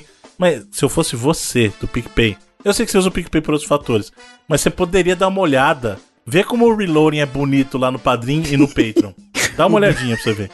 O Bruno, sempre que ele tem que fazer o levantamento lá, ele lembra como é legal Mano, o sistema. Mano, né? Ai, ai, não quero nem falar disso, né? Mas. Pode, né? Uma coisa que era de boa piorar, assim? Piorou muito, né? Tipo, não é, não é piorou. Tipo, piorou muito. Antes era uma linha, é uma linha, assim, ó. Tá aqui, ó, tuf, é isso. Esse é isso. Aí agora é o caos. É só o caos. Ele é o caos. E também a galera da gringa, claro, quer contribuir com dólar e euro, tem lá o Patreon, patreon.com barra reloadingbr. Lembra que nesse caso precisa adicionar o BR no final, porque reloading lá fora está associado com outras atividades, né? Uh, e aí você participa todo o programa, todo programa tem participação dos nossos queridos amigos e amigas gamers lá da patronagem, seja através do áudio, seja através da sua perguntinha que você deixa lá nos nossos grupos. Sim, a galera da patronagem tem um grupo em que a gente discute temas. É, lá, é por lá que o Edu tá fazendo um levantamento muito importante sobre a locadora. As pessoas não estão entendendo. As pessoas não estão entendendo o que está acontecendo. essa semana tá, tá fechando aí. Vai entrar em enquete já. E em aí. breve colocaremos aí as opções para realizar o projeto. Boas opções lá. A gente tem uma lista que se rolar tudo aquilo lá, porra. Caraca, quem vai ser? Como diria o, professor, o professor, projeto. Vamos fazer um projeto. É, projeto. O, o Felipe adora o Pofechou, não adora Felipe o Pofechou? Eu gosto do Luxemburgo, pô, Eu claro. também, cara. Figura icônica aí, pô. Pois é. Pro, pro seu Santos também, Bruno. É, é, o cara passou por assim tudo, como, Bruno. O cara fez assim sucesso como foi pro Cruzeiro, pô. O cara é. campeão da Trips Coroa Cruzeiro aí. Mas, pra você que não pode fazer sistema da, parte do sistema da patronagem, não tem problema. A gente tem as nossas redes sociais que você pode compartilhar por lá. Basta você ficar conosco compartilhar a palavra que você concorre aos jogos digitais. Ah, Bruno, qual que é o Twitter do Reloading? É ReloadingBR, arroba ReloadingBR, ou twitter.com barra ReloadingBR. Lembrando que o Reloading é R-E-L-O-A-D-I-N-G e o BR no final, claro. E essa semana temos o que? Felipe Mesquita. Essa semana nós temos o jogo Alien Shooter 2 Conscription, oferecido pelo Leonardo Tavares Miguel. Muito bem, eu até perdi o nome. Aliens alguma coisa o nome do jogo. Alien Shooter 2. Cons Alien Shooter é. 2. Nome com o que mesmo? Caço, né, Cons é, né? Conscription depois. Conscription, tá. Botou um subtítulo aí pra dar uma, é. um up. Né? Facilitar, né, o entendimento. É aquele jogo que te explica o que o jogo é, assim, tipo Farming é. Simulator. É. Pior que eu tava vendo um vídeo de um filme, é os caras que. Aí tinha um filme chamado, acho que era Vengeance. E aí era Tipo, agora, pior que eu não vou lembrar agora, mas era um, Você falar que é bagulho assim. Vengeance 2 Revengeance. Era Revenge, tipo, era Vengeance The Revenge, alguma coisa. Eu falei, cara, não faz nem sentido esse título.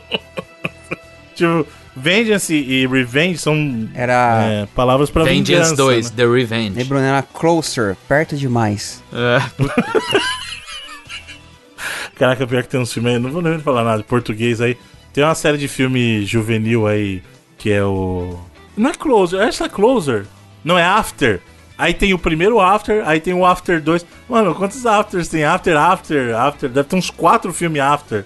E aí depois de não sei o que, aí depois de não sei o que, depois do depois, depois de depois Mas de depois. Isso é a vida, Bruno.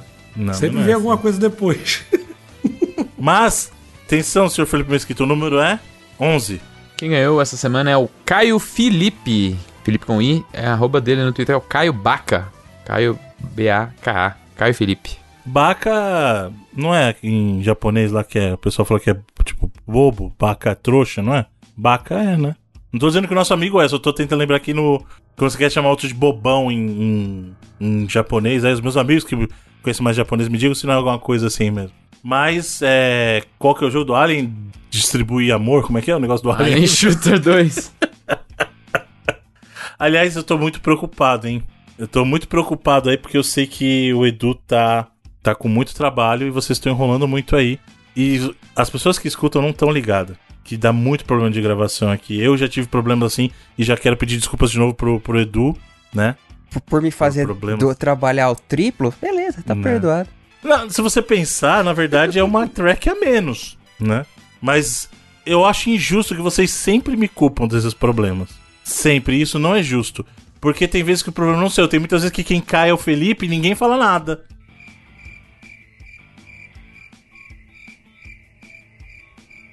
A tua voz acabou de subir. Mano, não é, não é possível, velho. não, sério isso? Não é possível, isso faz cara. piada, não é possível, cara. Pra gente, a sua voz sumiu. É. É sério, real? Juro. Real? Então, pior que nem era isso. Isso nem era parte do ato. Não era. Mas virou uma piada. Mas tá vendo como é que é? Eu nem fiz nada e vocês aí ficam me culpando. Pra vocês verem como vocês me culpando sempre. Às vezes nem sou eu o problema. Muitas vezes cai o Felipe e vocês botam a culpa em mim. Essa veio Caio Felipe, entendi. Essa, essa veio de, de trem-bala. Entendi, entendi. achei, achei criativa, Bruno. Parceiro. Essa, essa não, não veio nem andando, veio, veio de teletransporte essa. Mas foi boa. Foi. E pra semana que vem o que temos então, já que essa foi boa? Pra boa da semana que vem, qual que tem? Semana que vem temos, oferecido pelo nosso ouvinte Maurício Menes, o clássico aí dos, dos jogos, o Swine HD Remaster.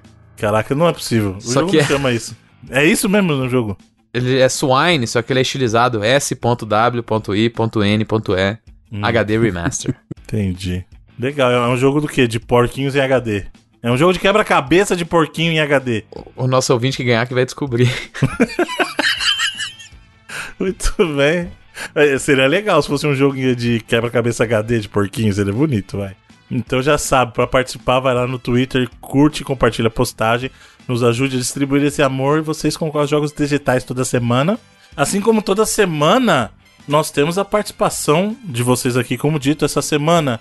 Quem termina o programa com a escolha da música é o Edu. E o Edu escolheu uma perguntinha de vocês, queridos e queridas, lá do nosso grupo da patronagem. E o que temos então dessa vez, querido Edu? O Bruno Carvalho, Vou aproveitar o embalo aí do senhor de semana passada e escolher duas perguntinhas rápidas. Ó, oh, tá virando hábito já, hein? Ah, você já quebrou a parada, então vamos, né? Você sabe por que, que a Nintendo não deixa as pessoas usarem as músicas dela, Bruno? Por isso. Ah, é verdade, tá vendo? Se abre exceção pra um, aí vira bagunça. Exato, né? vira Brasil. Com o bom brasileiro que sou. Mas aí, então, a, o nosso amigo Rodrigo Cunha, infelizmente, teve que dar uma corrida aí, por, pois a vida o chamou no meio da gravação. Mas nós responderemos aqui a duas perguntas rapidamente. Primeiro que eu achei legal aqui do Carlos Silva. Vocês escutam podcast regularmente? Quais? Aí o. Cara, eu, eu, rara eu escuto bem pouco, porque eu já edito bastante. Né? Escuto... É, na verdade, você escuta mais que todo mundo o é, tempo inteiro. É. eu, eu, tenho ouvido recentemente dois de política internacional famosos aí, que é o Xadrez Verbal e o Petit Jornal, que política, política brasileira desistia assim, há anos, não, então nem me importa, mas política É só triste, né? Mais nada. Né? Política internacional eu ouço. E eu tenho ouvido aquele do, do Solano e do 3D lá, que embora eu seja um convicto cético, eu acho mó barato esses temas de ET, de espírito, essas porra, acho mó legal. Eles têm uma, uma frequência X lá recentemente, eu tenho ouvido. Mas no mais, são esses aí. Fora os que eu edito, né? Cara, eu, eu já. Acho... Fala aí, fala aí. Fala Não, eu falo, acho que o único que eu ouço ainda todos que saem é o Rapadura, porque. o, o, cinema é o meu hobby, assim. O videogame já não é muito mais, assim, ainda é um pouco. Mas hoje em dia, filme e cinema é o meu hobby, e aí acho que o único que ainda que eu consumo direto é o, é o Rapadura. Eu ouço Mosqueteiro também não, não sempre, mas eu acho que é o outro que talvez eu ouça com mais frequência. E recentemente eu passei a ouvir um podcast que, que é, é de, de, amigos meus, conhecidos meus daqui de BH, que estão fazendo um, um trampo muito legal, que envolve coisas que eu gosto muito, que é um podcast chamado Happy Modern Talk, que é feito aqui é, pelo Kai, pelo Max, dois amigos meus, e, e é muito massa, cara. Assim que eles, eles realmente conseguem misturar essas duas culturas que estão muito conectadas mesmo, né? E, e, não só comentar, às vezes, coisas é, sobre o estado atual dessas coisas, mas às vezes trazer pessoas do, do meio para trocar uma ideia. Eu acho muito legal também, pessoas daqui da, da cena de Belo Horizonte também. Então é um que eu tenho ouvido cada vez mais, assim, também. Mas eu acho que único podcast que eu ouço toda semana, assim, principalmente na hora que eu tô arrumando a minha casa, ainda é o Rapadura mesmo. Hoje em dia, assim, mas aí com o Mosqueteiros e hoje em dia, recentemente, o Rap Modern Talk, assim, são dois que que eu boto pra ouvir de vez em quando. Tirando às vezes esses do, de YouTube aí, do nada, às vezes peço uma pessoa interessante num desses aí, a gente ouve a conversa, mas é um negócio que eu acho tão difícil de relacionar com o podcast que a gente faz e que a gente tá acostumado há tantos anos. Né? Uhum. Né? É, é, tanto um outro tipo de produto assim que eu nem, nem meto nessa mesma. Cara, essa semana eu, eu, eu, eu ouvi o termo assistir a um podcast, achei muito curioso. É, o que é, reali... é para hoje é realidade para muita gente, né? É, sim, sim, é comum, né? Mas eu achei curioso ouvir, assim, assistir um podcast. Mas eu acho bem curioso vocês terem trazido isso, porque é isso que eu comentar. Eu, eu escutei muito podcast durante a minha vida, assim, muito, muito. Eu só decidi fazer podcast porque eu, era, eu escutava muito e achei o máximo aquilo. Hoje em dia eu escuto bem menos, justamente por causa disso. É, eu tenho percebido, cara, que às vezes eu tô no carro e aí eu boto vídeo do YouTube pra eu ficar ouvindo. E aí não é só podcast de YouTube que eu tô dizendo, é no geral, receita. Tipo, bota receita do YouTube. Aí eu deixo lá no YouTube e vou ouvindo. Tipo, eu boto sincronizo com o carro e vou ouvindo, cara. É, de Coisa certa forma, pode se considerar. Né? Acho que aquele, aquele purismo do ah, tem que ter feed, acabou, né? Já é. era. Até porque esses hoje estão até muito maiores do que a gente tem por feed aí é. hoje em dia, né? Então não tem. Mas é o que eu faço. E como eu sou velho, eu escuto muito rádio. Rádio, eu escuto rádio mesmo, rádio. E se eu escuto podcast, geralmente é de notícia. Eu sou velho. Se eu, tô, se eu não tô escutando Alpha FM e Antena 1, eu tô ouvindo podcast de notícia. É, é foda que notícia, você pega muita notícia. Velho, o Brasil não, não, não dá, não dá alegria. Não, então, mas ninguém, eu faço igual você, cara. Bruno, eu, nunca eu... deu alegria para ninguém, cara. E pois hoje em é. dia é pior ainda. Mas eu escuto muita. Uma dica para quem quer tá aprendendo idioma ou quer manter, ajudar no, no listening, digamos assim, ajudar na parte de, da escuta, podcast, cara. Escutem, escutem, eu escuto podcast de, de notícias de CNN. Aí na Espanha tem uma, uma cadena, cadena 24. Então eu me, eu me mantenho de, escutando idiomas quando eu não tô trabalhando através de podcast. E aí vai escutando, vai acelerando o áudio, isso ajuda pra caramba, cara. Então, Cadena Ser, tem o podcast da CNN, gringo também é legal. Tem, tem bastante coisa aí. Uhum. Então, como comenta o nosso querido amigo Rodrigo Cunha, precisou dar uma saída aí. E, então, eu, eu achei que seria mais rápido até, mas como falei que ia fazer as duas, então vamos. Agora vai ter que fazer. É. o Danilo Garcia perguntou: qual jogo de fliperama vocês mais jogaram? Onde ficava a máquina e chegaram a aproveitar as máquinas dos shoppings? Eu não, não sei, eu não seria dizer um em si, mas. É, é muita coisa. Cara, Street Fighter 2 eu joguei até a morte, assim. Eu joguei muito, muito. Mortal Kombat 1 primeiro, joguei muito, muito. Uhum. E Metal Slug, cara, o primeiro Metal Slug, os caras tiram onda. É. Eu, eu, eu, terminava com uma ficha só, assim, de tanto que eu joguei. Eu ia falar do próprio Metal Slug, que não foi só dos que eu mais joguei, foi um dos últimos que eu joguei ainda, porque tem um. É um rolê aqui em BH que tem. Que é, um, é um mercado que tem várias, várias, vários bares e restaurantes no mesmo lugar, assim. E uma da, das paradas que tem lá é um, um, um arcadezinho daquelas máquinas que tem todos os jogos, sabe? Uhum. E, cara, toda vez que a gente cola lá, a gente só joga Metal Slug 2, principalmente. É... E acho que também talvez tenha sido o que eu mais joguei, assim. Acho que. Eu nunca fui tanto do jogo de luta. Metal Slug era. Eu acho que também foi o que eu mais joguei, cara, pensando aqui. E é bom até hoje, pô. É muito bom até hoje. Puta merda. Comigo eu não consigo também dizer um, cara. Eu joguei muito Street 2 na época, joguei muito tudo. Cara, Golden Axe no arcade eu joguei bastante também. Jogava muito Galaga. Uhum antes disso. O Simpsons foi o que eu joguei absurdamente. Simpsons, nossa, cara, muito Simpsons. Muito Tartarugas Ninja, o primeiro. Uhum. Muito Ninja Kids, que eu já falei que era um jogo que eu jogava muito também, que era desses jogos de multiplayer, quatro jogadores aí, beat'em up e tal. A, aqueles de cabine da SEGA eu joguei pra caceta. Sempre que tinha, Sim. eu ia jogar Hang-On, uh, Daytona, Sim. sei lá, R360. Você chegou a entrar nesse trem, Bruno? No R360? É. Não. Aqueles eles davam umas voltas assim. Era tipo J-Lock, só que dava umas voltas, era muito louco. Hum, e esse foi, esse não. caso foi em shopping, né? E ele até comentou, cheguei é. a pegar shopping na, é, até na época, assim, hoje em dia ainda tem, mas hoje em dia não é mais a mesma coisa. Mas o, o Fliperama Roots é, é, era ou de boteco ou de esquina, né? Exato. Então, eu ia nos, nos. Assim, é engraçado que você comentou, só pra falar desse negócio do shopping. Eu só comecei a frequentar esses de shopping depois que Fliperama morreu mesmo. E eu vou até hoje em dia, às vezes eu tô no shopping, tem lá, aí tem muita máquina, tipo, daquelas de, de tiro que eu gosto, tipo House of the Dead, tem, tem, aí eu vou. Mas eu passei a frequentar shopping depois que o fliperama morreu mesmo, porque o fliperama pra mim era assim, tinha um na rua de cima da minha casa, que era boteco. Tinha um outro de um boteco na rua de baixo da minha casa. E tinha um muito famoso em Osasco, a galera de Osasco vai lembrar, que era o Mariana. Que era muito famoso tal. E o último jogo que eu lembro, eu não lembro o que eu joguei mais, mas o último que eu lembro provavelmente foi com uma máquina de pump da época, né?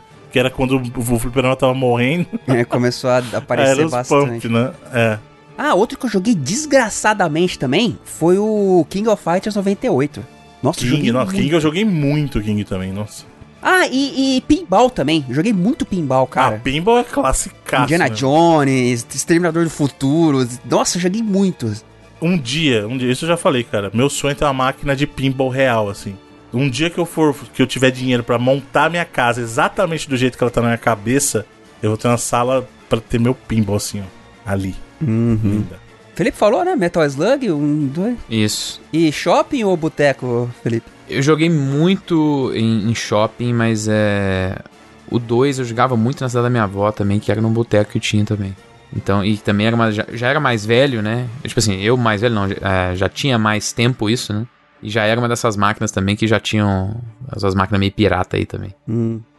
Inclusive, uma das razões de eu ter comprado aquele Street Fighter Collection no lançamento, quando lançou uns anos atrás, foi uma espécie de compensação mental por todos os anos que eu passei jogando Street Fighter 2 ilegalmente, assim. Então, pelo menos, sabe?